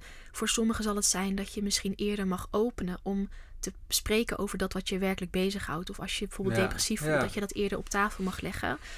En aan de andere kant kan het ook zo zijn dat het ook wat meer is om te ontvangen hoe iemand zich werkelijk voelt. Mooi. Ja, ik, het doet me wel denken aan een training die ik ooit heb gevolgd. Daarin werd een beetje de tendens naar voren gebracht van ja, als je iets nodig hebt in het leven, moet je het echt zelf ophalen. Dus als je je kut voelt, is het eigenlijk een beetje je eigen verantwoordelijk om hulp te vragen. Maar als je het zo zegt, klinkt het veel meer eh, humaan eigenlijk. Dat je ook, als je iets ziet of opmerkt, dat je dat, daar veel meer op acteert ook als mens. Gewoon, ja, dat, dat, dat je gewoon meer menselijke verbinding behoudt. Zeg Het gaat eigenlijk om, om die zuivere menselijke verbinding. En dat Ja. we. En, en het begint natuurlijk altijd bij onszelf. Want wanneer je jezelf helemaal leert zien. Ik bedoel, ja, ik heb gewoon heel vaak hele intense dingen meegemaakt in mijn leven. Waardoor ik al heel snel tot deze inzichten kwam. En tot deze mate van. ehm, ja, ja, letterlijk door de ervaring. Maar dat kan alleen dus omdat ik mijn menselijkheid heb omarmd. En daardoor hoef ik geen masker op te doen. Daardoor hoef ik niet te doen alsof ik een of andere super serieuze persoon, therapeut ben. Maar kan ik gewoon mijn mens zijn omarmen. En dat mens zijn breng ik naar de, in het, op de tafel. En, en daarin zit dus dat luisteren. Het werkelijk geïnteresseerd zijn in wat iemand anders beweegt. En vanuit daar dus ook echt ja, diegene de ruimte geven om te vertellen. Zonder dat ik daartussen hoef te komen. Omdat ik gewoon weet, alleen al het praten over wat er in je leeft, is al een deel van de heling. Omdat je door middel van het praten jezelf erkenning geeft aan wat er ten diepste in je leeft. Ja, en een ruimte biedt ervoor. Ja. Precies, ja. Maar net had je het over van goh, mensen die in mijn praktijk komen. Ehm, ja, ik wil misschien nog wel iets meer inzoomen over de dingen die je doet. Wat, wat, Ja. wat bied je aan in je praktijk en met wat voor vragen komen mensen bij jou en zo? Ja, dus ik werk nu niet meer één op één. Ik heb heel lang één op één gewerkt. En ik werk nog wel één op één binnen de mentorship trajecten die ik begeleid. Ja, Maar als ik het over mijn praktijk heb, heb ik het echt over de afgelopen twaalf jaar aan praktijk die ik heb gevoerd. Ehm, maar waar mensen kwamen eigenlijk al. Ja, ik heb gewoon heel lang eh, in, binnen de sportvoeding gezeten in het veld van eetproblematiek. Omdat ik zelf ook een eetstoornis heb gehad. Dus daar kon ik heel veel inspiegelen, heel veel herkenning. Eh, de cliënten konden niet zo snel een leugen opgooien, omdat ik daar toch heel makkelijk doorheen prikte, omdat ik dat Oh, allemaal ja. herkende. ja heb En- een hoop meegemaakt dus. Ja, En, en, maar daardoor ehm, heb ik gewoon heel vroeg al geleerd in mijn praktijk dat de veiligheid bieden om alles te zeggen wat er is, wat er, wat er gebeurt, dat dat zeg maar de bedding is voor de hele reis, voor het hele behandelplan eigenlijk. Want als een cliënt zich niet veilig voelt, dan ja, gebeurt er weinig. Dan zijn het alleen maar Nee. maskers en, en leugens en, en eh, smoesjes. Maar dus, ehm, eh, wat ik dus, ja, dus dat heb ik echt geleerd in de praktijk. Maar nu komen mensen vooral, en ik begeleid vooral vrouwen. Vrouwen komen vooral bij mij omdat ze enerzijds weten dat ik gewoon al een eh, redelijk hobbelig pad heb bewandeld. Dus er zit veel levenservaring in mij. Maar ehm, zij komen bij mij omdat ze aanhikken tegen een transformatie. En wanneer je hikt tegen een transformatie, omdat je gewoon voelt van, hè, ik zit in die versnelling 5, 4, 3, 2, oh nee, het wordt echt spannend, ik word onrustig. Dan is het fijn als je, ja, als er iemand met je meewandelt, die jou helemaal kan zien. En Hmm. ja, ik kan mensen zien, eh, eh, heel helder hele zien. wezen, zeg maar. Ja, Ja. Dus ik, heb, eh, ik kan bepaalde dingen zien. Zonder dat ik dat hoef te melden of te projecteren, is dat wel mijn manier van gidsing. Omdat ik je, je totale potentie kan zien. En dat ook doorkrijg door middel van ja, mijn helderheid. En daarmee zie ik dus welke lagen er van afgestript mogen worden. Zodat je in die vrijheid van jouw werkelijke zijn kan, ja, in het leven kan staan. Wauw, dat is wel een mooie gave, zeg maar. Ja, en dat, en dat, maar dat gaat dus altijd over transformaties. Omdat het gaat over, dus wat ik al zei, een deel van jou zal sterven. Een deel, een deel van jouw identificatie sterft. Dus jij bent misschien niet therapeut X. Er zit iets anders. Of je bent misschien niet brandweerman. Ik zeg maar even wat. Wat je altijd van jezelf hebt geloofd, zeg maar, dat mag je dan loslaten. Ja, Maar dat is wel een, een, directe manier. Want als je dingen bij mensen ziet, kan je daar heel gericht met je intuïtie zo op acteren. Zodat dat er dingen weer sneller openen bij mensen? Of hoe doe je dat dan? Ehm, nou, eigenlijk, uh, dus wanneer ik één op één met mensen werk, krijg ik dus de bepaalde dingen door voor die bepaalde sessie. Oh, en dat betekent dat. Um, ja, het is heel grappig. Het, is heel moeilijk om uit te leggen, want het is iets wat natuurlijk gewoon bij mij gebeurt. Maar ik, ik, ik word het vaker wordt het aan mij gevraagd, dus ik probeer het in woorden te gieten. Dus wat er eigenlijk gebeurt is dat ik me openstel voor een veld. Dus ik stel me open om dienstbaar te zijn aan de evolutie van de ander. En dat betekent dat er, ja, het klinkt heel gek om te zeggen, dus, maar ik hoop dat je me hierop kan aannemen. Ja, maar ja. er wordt door mij heen gewerkt. Dus ik stel bepaalde vragen. Soms duid ik ook bepaalde dingen die ik zie, maar heel vaak stel ik bepaalde vragen. En zet ik eigenlijk zo'n energetisch veld open, waardoor de andere persoon ja, letterlijk afdaalt afdaalt naar een innerlijk kindstuk, afdaalt naar een ander proces wat op dat moment de aandacht vraagt om gezien en gevoeld te worden. En op die manier ja, klaart er iets op, wordt er iets aangetikt en ontstaat er dus ruimte. En nou, door een aantal sessies ja, uh, ja, ja, transformeer je letterlijk van binnenuit. En soms kan het ook zijn dat ik iets zie. Dus soms kan het zijn dat er iets naar boven komt, een bepaald uh, automatisch gedrag of iets, iets, zeg maar, een soort van beschermingsmechanisme. En dan kan ik daar ja, met uh, de duiding die ik dan bied, dus hetgeen wat ik dan wel zie, er wordt ook door mij heen gewerkt. Ja, dan voel ik het een beetje als een soort van zwaard die dan zo. En dan hak ik dat zo weg. En dan is dat zeg maar de ja, transmissie die dan daar plaatsvindt. Maar dus elke sessie, het is heel moeilijk om te beschrijven, want elke sessie is anders. Maar het, ja, ik, uh, ik, ik zet gewoon mijn veld open. En door mijn helderheid kom Ja, ik heel, ja, ja. heel snel tot de kern. En die persoon weet dat ook. Dus dit trekt dus ook niet voor iedereen. Dit is voor degenen die er echt klaar voor zijn. Om dus bereid te zijn om een deel van zichzelf achter te laten. Om in werkelijke vrijheid te komen. Die echt willen afdalen in hun eigen In innerlijk. hun eigen innerlijk. Ja, Ja, in hun eigen innerlijke wereld. In hun eigen Hmm. ook stukje ziel. Stukje herinnering van wat kom ik werkelijk op aarde doen. Ja, ja, ja. En daar gaat het over. Ja, dat is wel een, een gaaf. Ik, heel af en toe ja, herken ik dat in mezelf ook wel. Maar ik durfde nooit echt daarop te vertrouwen of zo. Want dan, ik kreeg wel eens een beelden van, oh, dat is een persoon die, die eh, speelt daar of daar mee of zo. En dacht, nou, het zal niet, het zal fantasie zijn. Dus Ja, ja, maar ik heb wel gemerkt dat het toch best wel vaak wel klopt of zo. Dus Ja. ja, hoe, hoe zou je dat meer kunnen leren om dat te vertrouwen of te eh, omarmen of weet ik veel te gebruiken, zeg maar. Ja, dus er zit heel- iets wat heel belangrijk is in energetisch werk. Want het is natuurlijk eigenlijk gewoon energiewerk. Omdat je gaat met je andere eh, zintuigen ga je helder waarnemen. Ja, En wat daarbij heel erg belangrijk is, is dus dat je aan de ene kant je eigen werk, dat je dat goed hebt afgerond. Dus dat je ook, hè, stel dat je nou bij iedereen, stel dat ik nou bij iedereen een eetstoornis zou zien. Zou, zou zien. Bij Ja. iedereen met wie werk zie ik een eetstoornis. maar ik heb zelf nog niet eerlijk naar mezelf erkend dat ik, dat ik ook nog steeds wel struggle met, met voeding. Ja, dan is het eigenlijk een soort van je eigen verhaal meebrengen de ruimte in. En het gaat er eigenlijk om dat je dus, voor zover dat kan, want het leven is natuurlijk niet lineair en alles gaat altijd door. Maar je moet eigenlijk, of je moet niks, maar wat, Ja. wat je eigenlijk wilt is dat je op een bepaalde manier met bepaalde eh, rituelen of een bepaalde manier van jezelf afstemmen voordat de sessie begint, dat je leert om jezelf, zeg maar jou, dus ik doe dat bij mij, de Sarai, die, die blijft thuis. Zodat ik me helemaal open kan stellen als kanaal voor het hogere wat door mij heen wil werken. Oh, dus je doet een soort van ritueel voordat je aan een sessie begint, zeg maar, om Ja, dat te doen. ja, maar Ik, ik ben hier, ik, kan, ik, kan het, ik kan het ook nu. Dus, ik, dus Ja. het, het is altijd bij me. Dus ik hoef niet een heel ritueel met een kaarsje en nee, alles maar te doen. clearing, dat je helder, helder van geest wordt. Ja, zeg maar. en dus ja. de intentie zet om te dienen. En, en, en, en daarnaast dus ook heel goed weet dat je in je lichaam bent. Want dat is belangrijk. Dat wanneer je de facilitator bent van het energiewerk, dan is het belangrijk dat jij in je lichaam bent. Dus dat jij je voeten kan voelen en je benen en je bekken en je, je rug. En eigenlijk helemaal aanwezig bent. Heel mindful eh, in de Ja. ruimte zijn. Ja, ja het is nog niet eens mindful, het gaat zelfs voorbij de mind. Ja, oké. Maar dat je wel helemaal aanwezig bent om dat veld te dragen van wat er dan werkelijk zich aandient. Ja. En uiteindelijk gaat het dus heel erg over. Ja, durf vertrouwen op de taal van je intuïtie. Durf vertrouwen op je heldere gaves. En dat komt natuurlijk door ja, dat te bewandelen, dat te doorlopen. En wat ik denk dat ook daarin heel erg belangrijk is, is dus wel dat je bepaalde eigen stukken in jezelf hebt doorleefd. En daarmee dus ook dus de emotie hebt doorleefd. En dan ja, krijg je eigenlijk een heel neutraal veld waar je dan in uitkomt. Mooi. Want dan heb je eigenlijk de beide kanten van het spectrum verkend. Namelijk het niet aanwezig zijn en het helemaal doorleven, bam, de andere kant. Ja. En wanneer dat, dan is het neutraal weer in het midden. En dan kan je ook heel, tenminste hoe ik dat zelf heb ervaren, is dan kan ik heel zuiver gidsen. Omdat ik heel, ja, eh, ja, het is heel neutraal voor mij in Dus dat je bent veld. niet te veel met jezelf bezig nee, tijdens zo'n proces? Nee, of niet. Wat, Ja. wat het met jou doet, weet je wel? Ja. Nee, niet.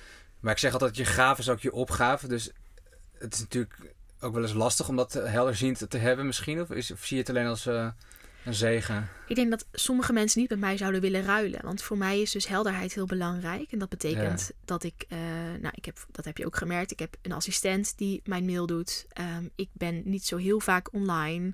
En als ik online ben, is dat met echt een intentie, dan doe ik dat. Ja, precies. Eh, ik, ik ben niet elke vrijdag aan het borrelen. Ik eh, heb heel weinig sociale contacten. Met Om- je sober leven, zeg maar. ja, redelijk zo Ja. beleven. Om dus op die manier. En het is niet zo dat ik. eh, ik, ik heb echt wel vrienden over de vloer. Maar heel gericht. En als ik gewoon weet van. Nou, ik ben nu in een bepaalde, bepaald proces om.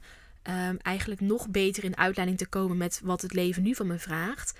Dan kan ik ook allemaal afspraken afzeggen. Omdat ik gewoon weet van ja, maar het is nu belangrijk dat ik geen input heb van buitenaf. Omdat ik nu dit proces aanga. En geen input van buitenaf bedoel ik dan geen andere mensen. Want ik, heb, ik ben gewoon moeder. En Mhm. dat is mijn allerbelangrijkste taak. Dus Ja, ja, het leven voor mij begint elke dag met het samen zijn met mijn gezin. En daar de tijd en ruimte voor nemen. En daar ja, gewoon heel de ochtend voor nemen om samen te zijn. En dan ga ik werken of creëren of net wat. Of heb ik sessies. Ja, mooi. En voor mij heeft het heel erg te maken met... ik kan alleen mijn helderheid in de sessies toepassen... als ik die helderheid in mijn leven, in, in mijn veld gewoon heb. En dat betekent dat ik niet... ik kan niet heel vaak met heel veel mensen afspreken. Maar Dus wat dat dingen, soms ook mensen gaan dingen uitzenden waardoor je weer afgeleid wordt? Of, of, of is het dan zo? Of, eh? Mm, ja, ik denk dat het, dat het onbewust ook ruis op mijn radar kan creëren door met te veel mensen in gesprek te zijn of met te veel mensen in interactie te zijn. En ik heb daar ook cyclussen in. Dus soms heb ik juist, net als deze week, heb ik heel veel sociale interacties. Ja, dan heb En je dat echt weet zin ik, in, zeg maar. Maar ik ja. heb ook geen sessies deze week. Oké. Dus, Ja. dus, ik, dus ik ga daar helemaal in mee. En als ik gewoon weet dat ik veel sessies heb in een week, waar ik bewust voor kies, dan heb ik automatisch minder sociale chit-chats of afleveringen of net wat. Maar Wat mooi dat je gewoon je eigen natuur erin kan volgen. En ik denk, eh, ik, als ik naar mezelf kijk, heb ik ook wel momenten dat ik heel creatief ben. Of momenten dat ik meer wil mediteren. En ja, daarom heb ik altijd een beetje liefde, haatliefde met de routine of zo. Weet je? Want als, ik, als ze zeggen, je moet elke ochtend 10 minuten mediteren. Of, en elke ochtend eh, lezen en schrijven en produceren. Mm, ja. Ja, soms ben ik gewoon helemaal niet productief. Ja, soms precies. super productief. En Maar dat is heel dat belangrijk. heel erg. Ik zou altijd zeggen dat laatste, probeer dat te eren. Dus wanneer je creatief, wanneer je voelt dat je mag creëren, wanneer je in, het gaat eigenlijk om inspiratie. Dat je inspiratie ja. hebt. Van, oh, ik heb inspiratie. Ja, Oké, drop everything. Let's go for it. Weet je wel, ga creëren. En op de momenten dat je juist voelt... Oh, maar ik wil eigenlijk misschien nog een uur langer in bed blijven liggen. Daar heb ik nu volgens mij echt even nodig. Nog even een uurtje slapen of nog een, even een uurtje een beetje dutten. Ja, dan, kun, dan, dan, dan levert dat altijd meer op dan... Oh nee, maar wacht, deze guru zei, je moet dit doen. En daarna moet je dat doen. En, de en morning routines en zo. Ja. Ja. Ja, ja. dat is wel een reden waarom ik ook zelfstandig ben geworden. Dat ik die vrijheid Precies, heb. ja, love it. Ja, dan ben ik nog wel een beetje aan het leren van hoe, hoe, hoe ziet dan ideale werkweken nou voor Ja. me uit? Wanneer moet ik nou vastpakken en wanneer moet ik nou even loslaten, weet je, die Ja. balans. Ja. Maar ik vind het wel heerlijk om eh, je eigen tempo te kunnen Ja. volgen. En heel vaak, ik ben benieuwd hoe jij dat dan ervaart, maar heel vaak zit daar dus nog een stuk deconditionering op. Omdat we dus ergens in ons leven zijn geconditioneerd. Oh ja, maar om eh, geld te verdienen moet je elke dag veel werken. Hard werken, ja. Ja, en hard werken. Oh ja, wacht, hard werken. ja, ja, ja. Weet je wel, eh, stilzitten? Nee, dat kan niet. Je moet werken, want er moet geld op de, op de plank eh, of brood op de Ja, plank komen. ja. Weet je wel, dus soms kan het ook zijn dat we juist nog niet helemaal durven over te geven aan ons eigen ritme. Omdat er Zeker, eigenlijk zeker. conditioneringen ons vasthouden Hmm, om ja. vrij uit te bewegen. Maar dat komt nog wel, denk ik, uit de industriële revolutie, waarin ja, ja, alles productief en elk schroefje en uurtje werd geteld en zo, eh, heel machinaal. En nu kan dat veel meer met het ritme van jezelf. Terwijl ik geloof gewoon heel erg dat wanneer jij jouw zuivere energie voelt, en ik heb het dan heel erg over de uitleiding, wanneer je gewoon uitgelijnd bent en dus ook ja, daarin jouw eigen ritme echt ook echt eert. Hè, eh, ik weet niet of je me al lang volgt, maar ik heb heel vaak van die urges. En dan heb ik gewoon een soort, ik voel het als een, een- boer die, die opkomt. En dan zeg Ja. ik tegen een man, oké, volgens mij heb ik echt vandaag een inspiratiedag. Ik voel dan gewoon een boer opkomen. En dan in één keer schrijf ik allemaal teksten, en neem ik allerlei afleveringen op voor mijn podcast en doe ik echt van alles. Ja, heerlijk. En dan moet ik daarna gewoon even van bijkomen. Dan ben ik gewoon lekker een paar dagen met mijn dochter en dan ehm, kom ik weer tot rust omdat ik zoveel heb gecreëerd, dan Ja. laat ik het weer even. Maar dat past ook veel meer bij mij om op, zo op die manier te kunnen werken. En eh, ik vind dat wel heel fijn, ja. Ja, en als je daaraan toegeeft, dan zul je op een gegeven moment merken dat. dat dus het is een soort van trial and error natuurlijk. Dat heb ik ook zelf ervaren. Maar op een gegeven moment weet je, voor nu in deze fase, of in dit jaar, of in deze maand, of hoe, hoe je het ook wil noemen, werkt dit waarschijnlijk het best voor mij. En kan je dan daar in overgave in zakken? Dus kan je dan dat van jezelf weten? Dus ik weet dat ik ook in die golven werk. Dus op het moment dat ik niet in een, op een golf zit, ben ik gewoon lekker aan het chillen, aan het rusten, aan het, ja, een leven Ja, aan het ja. leven. Ik voel me totaal niet schuldig. Ik ben gewoon lekker het leven aan het leven, mijn dochter en mijn man. En als ik dan weer zo'n iets voel, dan ploep, dan ga ik weer. En natuurlijk heb ik mijn sessies en mijn andere afspraken daartussendoor staan. Maar het gaat ook heel erg over dus dat je je niet schuldig voelt wanneer je niks doet. Want als jij aan het surfen bent, kan je maar één keer die golf pakken. Het is gek als je dan de golf hebt gepakt en dan van je surfboard af en denkt... Nou, wat vind ik het jammer dat hier geen golven zijn. Ik wil door. Maar nee, dat Ja, kan niet. ja, Je bent ja. bij het strand, dus je moet weer terugpeddelen. Dat is gewoon hoe, hoe het gaat, weet je en wel? wachten op de volgende golf, ja. En dan heb je weer het geduld voor de volgende golf. Dus het gaat ook heel erg dus over van... Kun je inspiratie volgen en creëren? En kan je daarna dan rusten?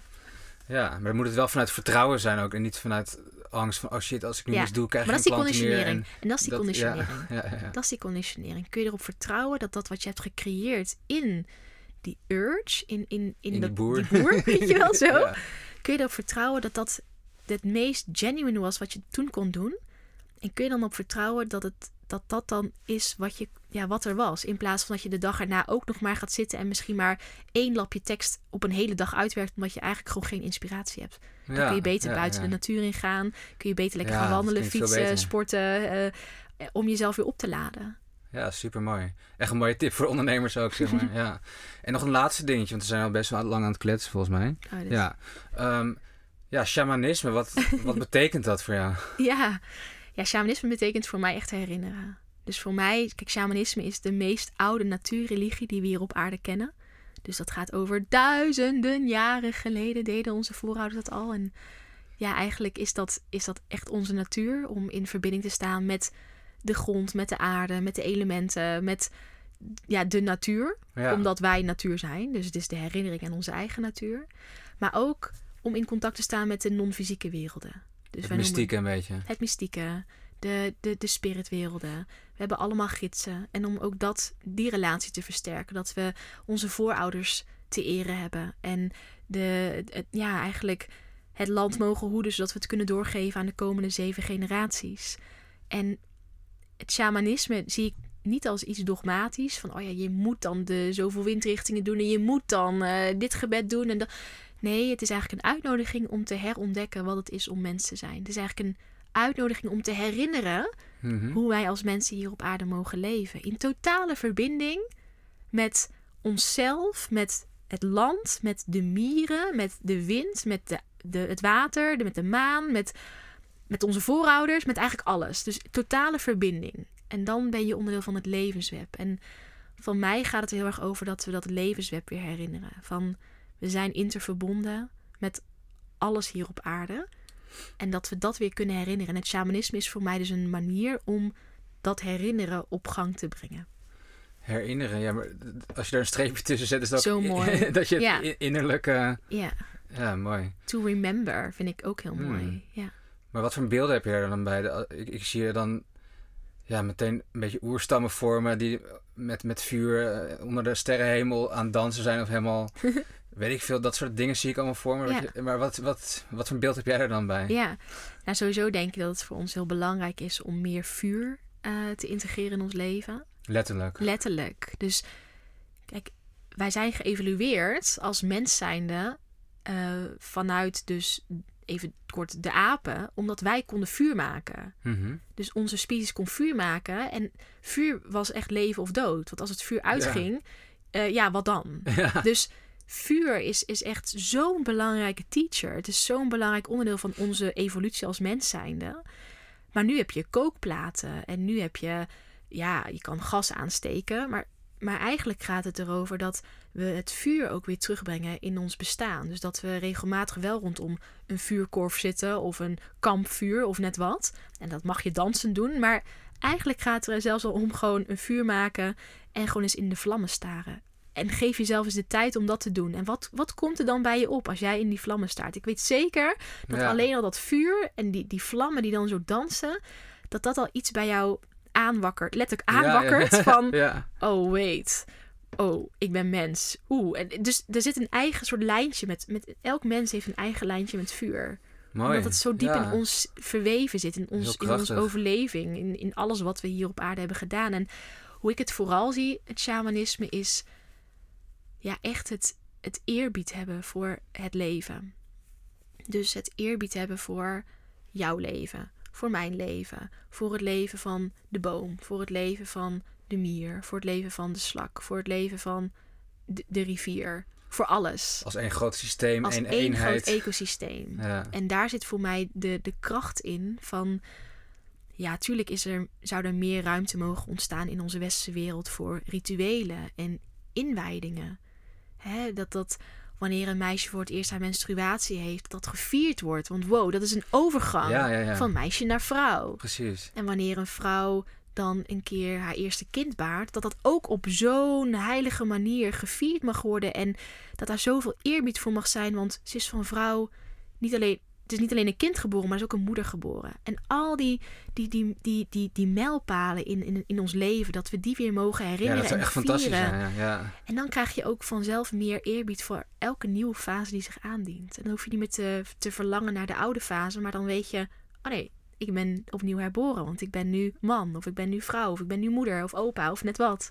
Ja, super mooi. Altijd als ik dat soort rituelen zie, dan op documentaires, dan denk ik van, oh, dat, dat, Dat wil je toch gewoon? ja, dat wil je gewoon. dat wil je gewoon. Dat wil je. En datzelfde met vuur, maar hetzelfde ook met water. Dat, kijk, water is leven. En als wij onze relatie met water weer opnieuw zouden erkennen van wow, water. Kijk, wij krijgen nu gewoon water uit de kraan, maar dat is ja, honderden, duizenden jaren aan evolutie dat dit kan. Ja, ja, ja. En we nemen het voor lief. Hoe lang douchen mensen in de ochtend? Een half uur. Weet je hoeveel water dat is? Holy moly. Maar wat als we dat water nou, als we voor het water zouden zingen? Wat als we nou ons water danken? Omdat we weten dat we dit leven te danken hebben aan het water. Want zonder water, ja, eh, hoe lang kun je zonder water? Een paar dagen. Daarna stopt het. Stopt je hart.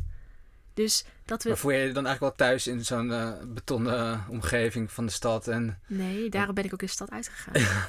Ja. want het klinkt echt alsof je heel erg...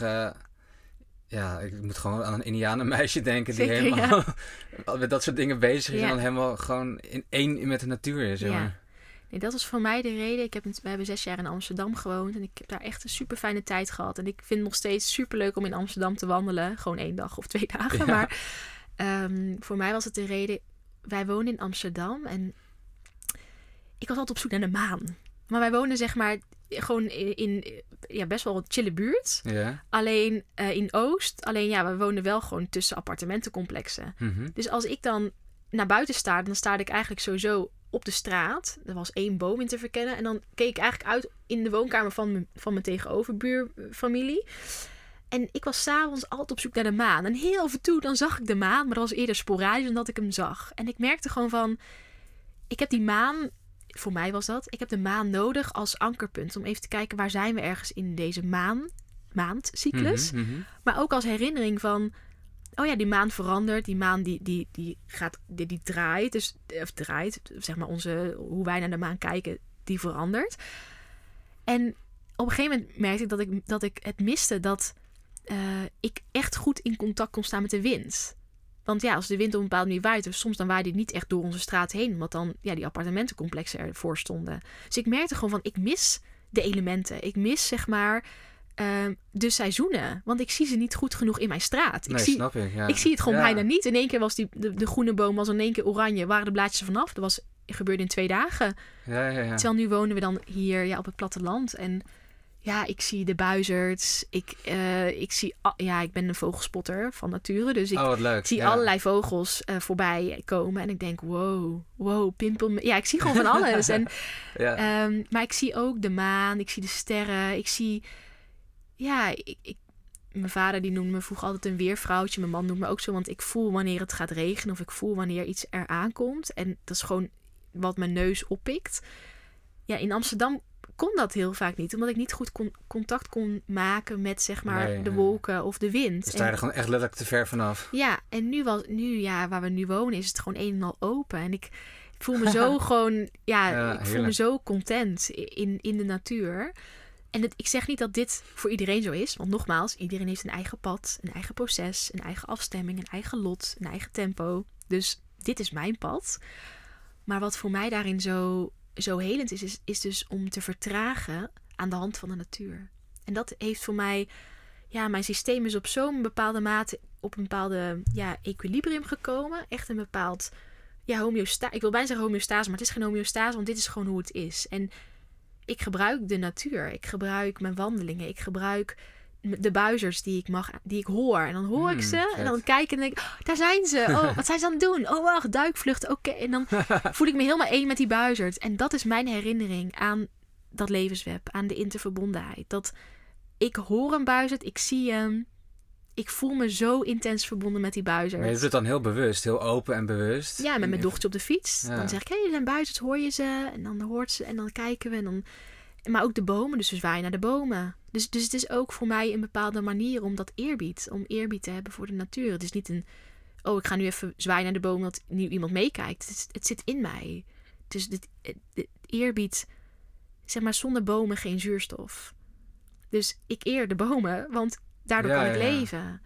Wauw. Ik eer de rivieren, want daardoor eh, ja, stroomt het water. Ik eer ja, de buizerd, want de buizerd is onderdeel van het hele ecosysteem waar ik onderdeel van ben. Ja, en veel, veel Nederlanders komen niet verder dan een gebedje voor het eten misschien nog. Maar voor de rest, die dankbaarheid voor alles is wel echt heel mooi. Ja, en, Ja. en wanneer je in dus dankbaarheid kent, kent een plek. En ik denk wanneer we ons met behulp van dankbaarheid of met behulp van eerbied of met behulp van dat vertragen weer onze eigen natuur herinneren.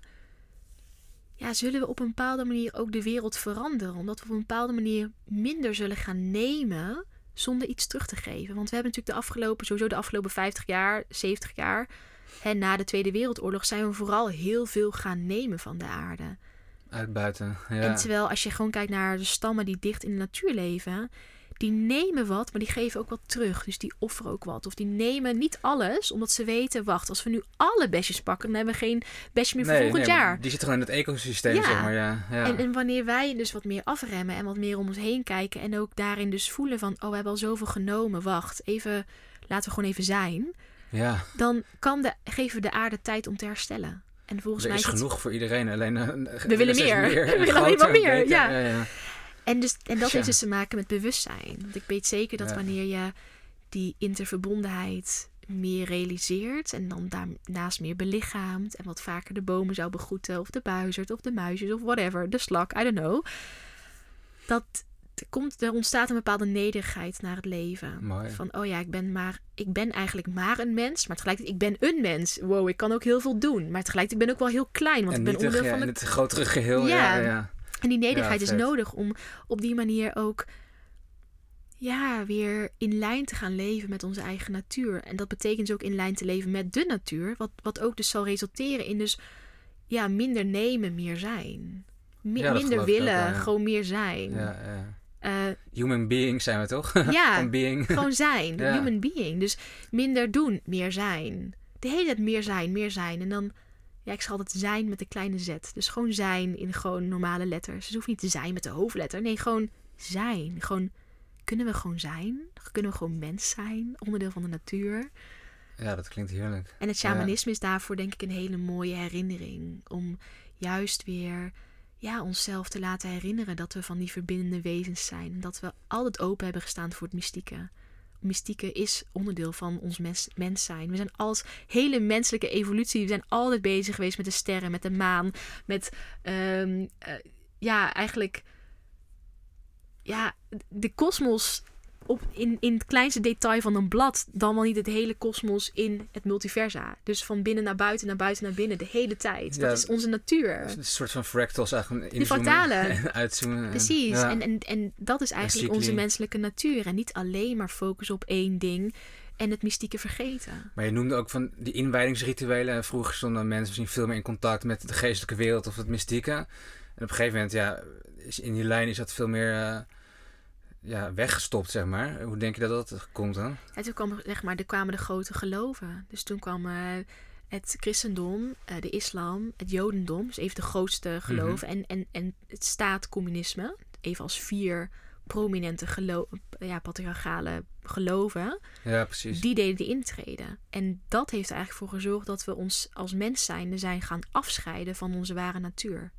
Dus je kreeg wel een bepaalde god die werd aan die werd aanbid, maar of aanboden, ik weet niet hoe je zegt, die werd aanbid. Ik denk aanboden, ja. Ik, of, ik weet niet, ja. die, die, werd, uh, ja, ik weet niet hoe je het Geëerd. zegt. Geëerd. Zeggen. Maar die god lag buiten onszelf.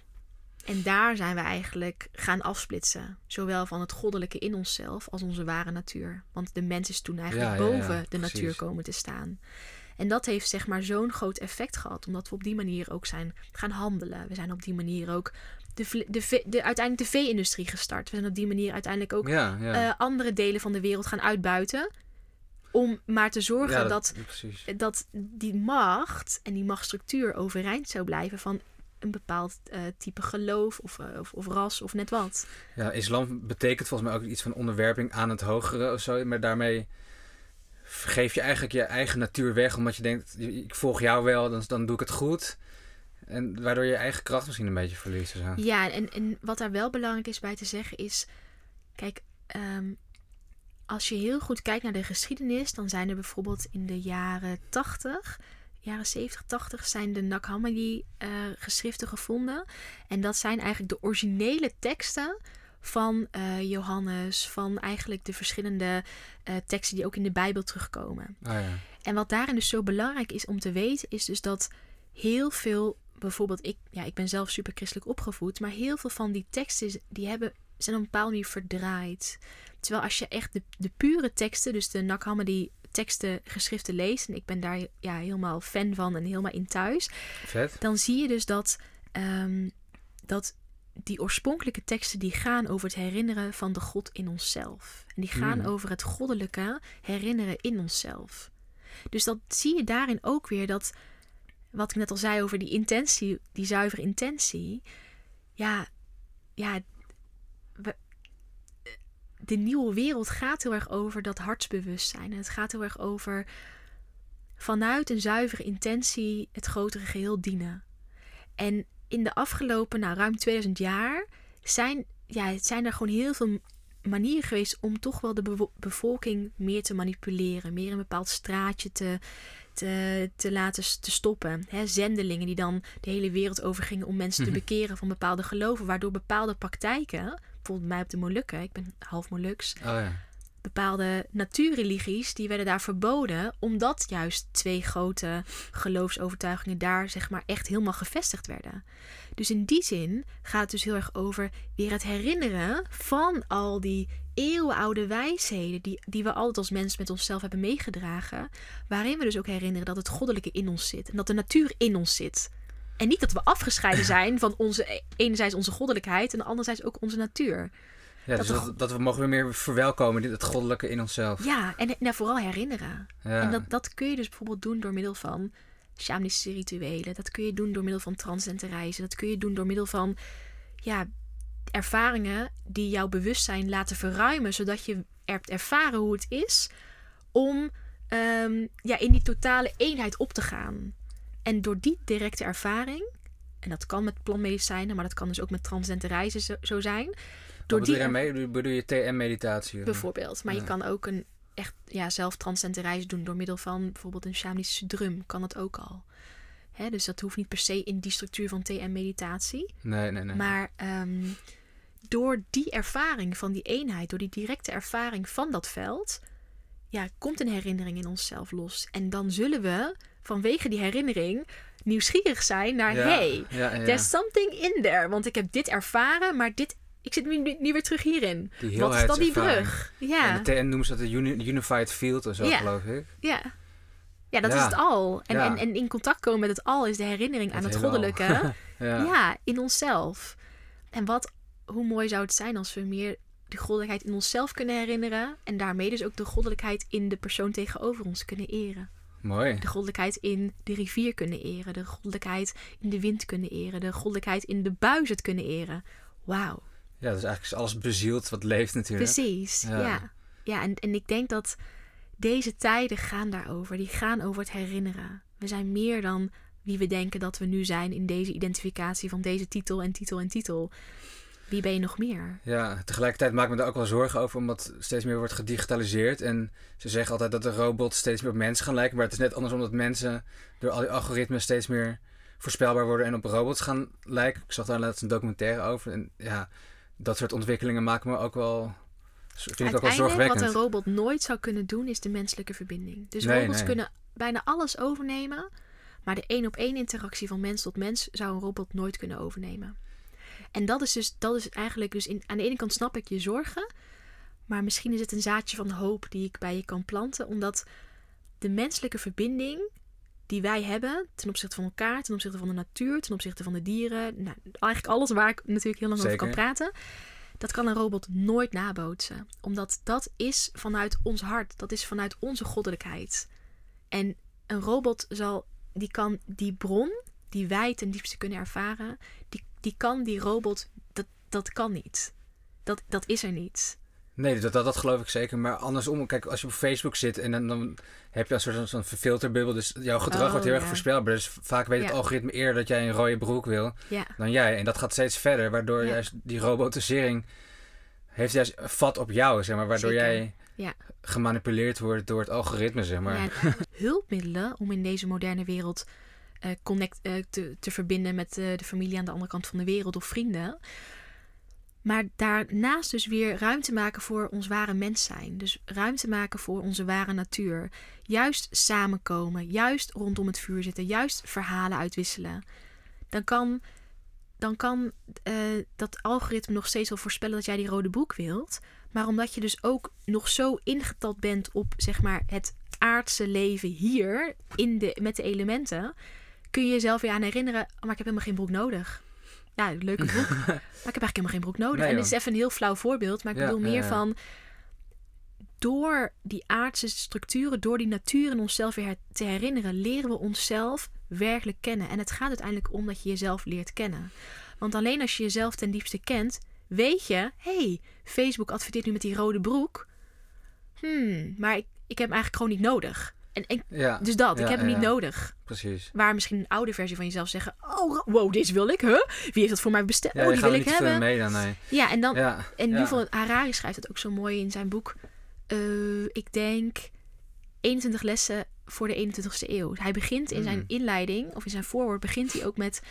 ehm, eh, in deze tijd waar zoveel misinformatie is, is het zo belangrijk dat je helderheid hebt. Dat je helder bent. En met helderheid bedoelt hij ook dus ken jezelf. Wees helder in, voor jouw kanaal. Wees helder voor wie jij ten diepste bent. En daar gaat het in deze tijd over. Want als jij die helderheid hebt, dan kan Facebook of Instagram of whatever het wel zeggen. Maar wanneer jij jezelf kent, weet jij ten diepste: ik heb die rode broek niet nodig. ja. Ik heb, ik heb twee broeken. Ik ben super chill met Ja, deze twee ja. broeken. Dus helderheid is heel erg belangrijk. En die helderheid kun je alleen verkrijgen zonder, zonder die middelen. Helderheid zit eh, in de tijd die je dus ja, jezelf gunt om juist niet met je telefoon bezig te zijn. Even juist stilte zo- opzoeken. ja, juist met ja. stilte, juist met de natuur, juist met die buizerd, juist met de wind. Daar zit de helderheid. Juist helemaal Mhm. kunt observeren. Wat is dat spectrum van jouw psyche? Hoe, waar gaan jouw gedachten naartoe? En hoe kun je daar dan afstand van leren nemen, zodat je echt jezelf kunt zien? Wat je ook in meditatie veel leert natuurlijk. Precies, ja. Ja, dus het contact met je natuur, mooi. Dus soms ben je gewoon even een vulkaan, soms ben je even een storm, soms ben je even Ja, regen, soms ben je gewoon kalmte. Dus het zit allemaal in ons. het zit allemaal in ons, het is allemaal welkom. Ja, En het is allemaal welkom, daar gaat het Ja. om. Want in de natuur is ook alles welkom. Want we hebben Precies. de storm en de regen net zo hard nodig. En van storm, als een storm aandient, is dat heel goed voor... Kijk, sommige bomen die, die vallen om, maar heel veel andere bomen worden daar heel, heel sterk van. zeker. Want door die storm Worden de wortels weer worden... goed. Ja, precies. En de regen hebben we nodig, zodat daarna alles weer kan groeien. Dus alles is welkom. En de zon hebben we ook nodig. En de warmte ook. Dus we hebben alles nodig. Ja, dus eh, mensen, als je een vulkaan voelt opbouwen, hoeft helemaal geen pil in. Laat het, laat het er gewoon zijn, weet je wel. Ja, Niet een, eh weet je wel, voorschrift weer van de dokter, maar gewoon, het mag gewoon zijn. ja. Ja, en ook daarin als iemand wel al wel de hulp wil zoeken, dan wel tijdelijk, dan wel op dat moment in een pil, dan is dat ook misschien het proces van die persoon. Dus ja, ja. daarin zit absoluut geen negatieve lading naar wel een pil, maar inderdaad, wat zou, hoe zou het zijn als alles welkom is? Ja, dat is, dat is de vraag. En, en in, mijn, in mijn wereld is daarin alles welkom. Want alleen als we alles welkom heten in onszelf, kunnen we alles welkom heten in elkaar en kunnen we het hele spectrum leren belichamen. Nou, dus wees welkom. Ik vind het een hele mooie afsluiter, joh. Wees welkom. Ja. Ja. ja. Wauw. Eh, zijn er nog dingen die jij nog wilt delen? Of waar kunnen mensen jou vinden? Nou, je kan me vinden op saraypannenkoek.com. Uh, als je nou meer met shamanisme wilt en je identificeert jezelf als vrouw, dan kun je misschien nog mee met de jaartraining die ik geef. Die start in april. Heet de Sacred Mother jaartraining. En dat gaat dus heel erg hierover. Nice. Het gaat over herinneren. En ehm, je kunt me vinden op Instagram, @saraypannenkoek. En ja, eh, als, als je meer wilt, moet je me gewoon mijn naam googlen. En dan, ik heb ook nog een keer een boek geschreven. Als je meer over sportvoeding wil, kan dat ook nog. Dus Ja, ja, ja. ja, ik zou altijd zeggen, nou niet Google, maar Ecosia, mijn naam. En je komt vanzelf bij de dingen die je nodig hebt. Superleuk. En wil je nog afsluiten met een mooie boodschap of eh, iets wat je nog mee wil geven? Of vind je hem wel rond zo? ik vind hem wel rond. Ja. En ik wil jou heel erg bedanken voor het superleuke gesprek. Nee, jij bedankt. Ja, heel graag gedaan. En eh, ja, ik vond het super inspirerend en leuk. Ik ook. Ik heb hier veel van opgestoken. Fijn, ja, ik ook. Oké. Ik zag je op een gegeven moment helemaal soort van. eh, op een bepaalde manier ontspannen of zo. Op een bepaalde manier. Op een gegeven moment zag ik een soort zachtheid in jou indalen van. ah, En wow, dat was zo'n verschil. Oh, ik zag het gewoon in je ogen. Een soort van. Ja, ja. zo- ja, echt een soort van. eh, zacht. Echt een, ja, ik zeg even zachtheid. Maar echt een soort van. In, gewoon. Totale ontspanning of over. Ik weet niet wat. Maar ik zag in één keer. Nice. Ja, je, Ja, maar het voelt ook wel als thuiskomen, dit soort thema's en onderwerpen. Omdat, eh, ja, ik ben er altijd al mee bezig. En om, maar dan, om dat zo te delen vind ik gewoon zo fijn of zo. snap ik. Dat is ook. Ik bedoel, je bent niet voor Ja. niks dit gestart. Ja. Ik weet zeker dat je daarin zoveel mensen bereikt. En, zo, en dan heb ik het niet per se over aantallen. Maar meer dat je mensen bereikt die dit mogen horen. En daar zit ook jouw eigen proces natuurlijk in. En dat maakt dus jou weer mens. En dat, is- ja, dat is juist zo waardevol altijd. Nice. Nou, bedankt voor het luisteren en tot de volgende podcoach. Dankjewel.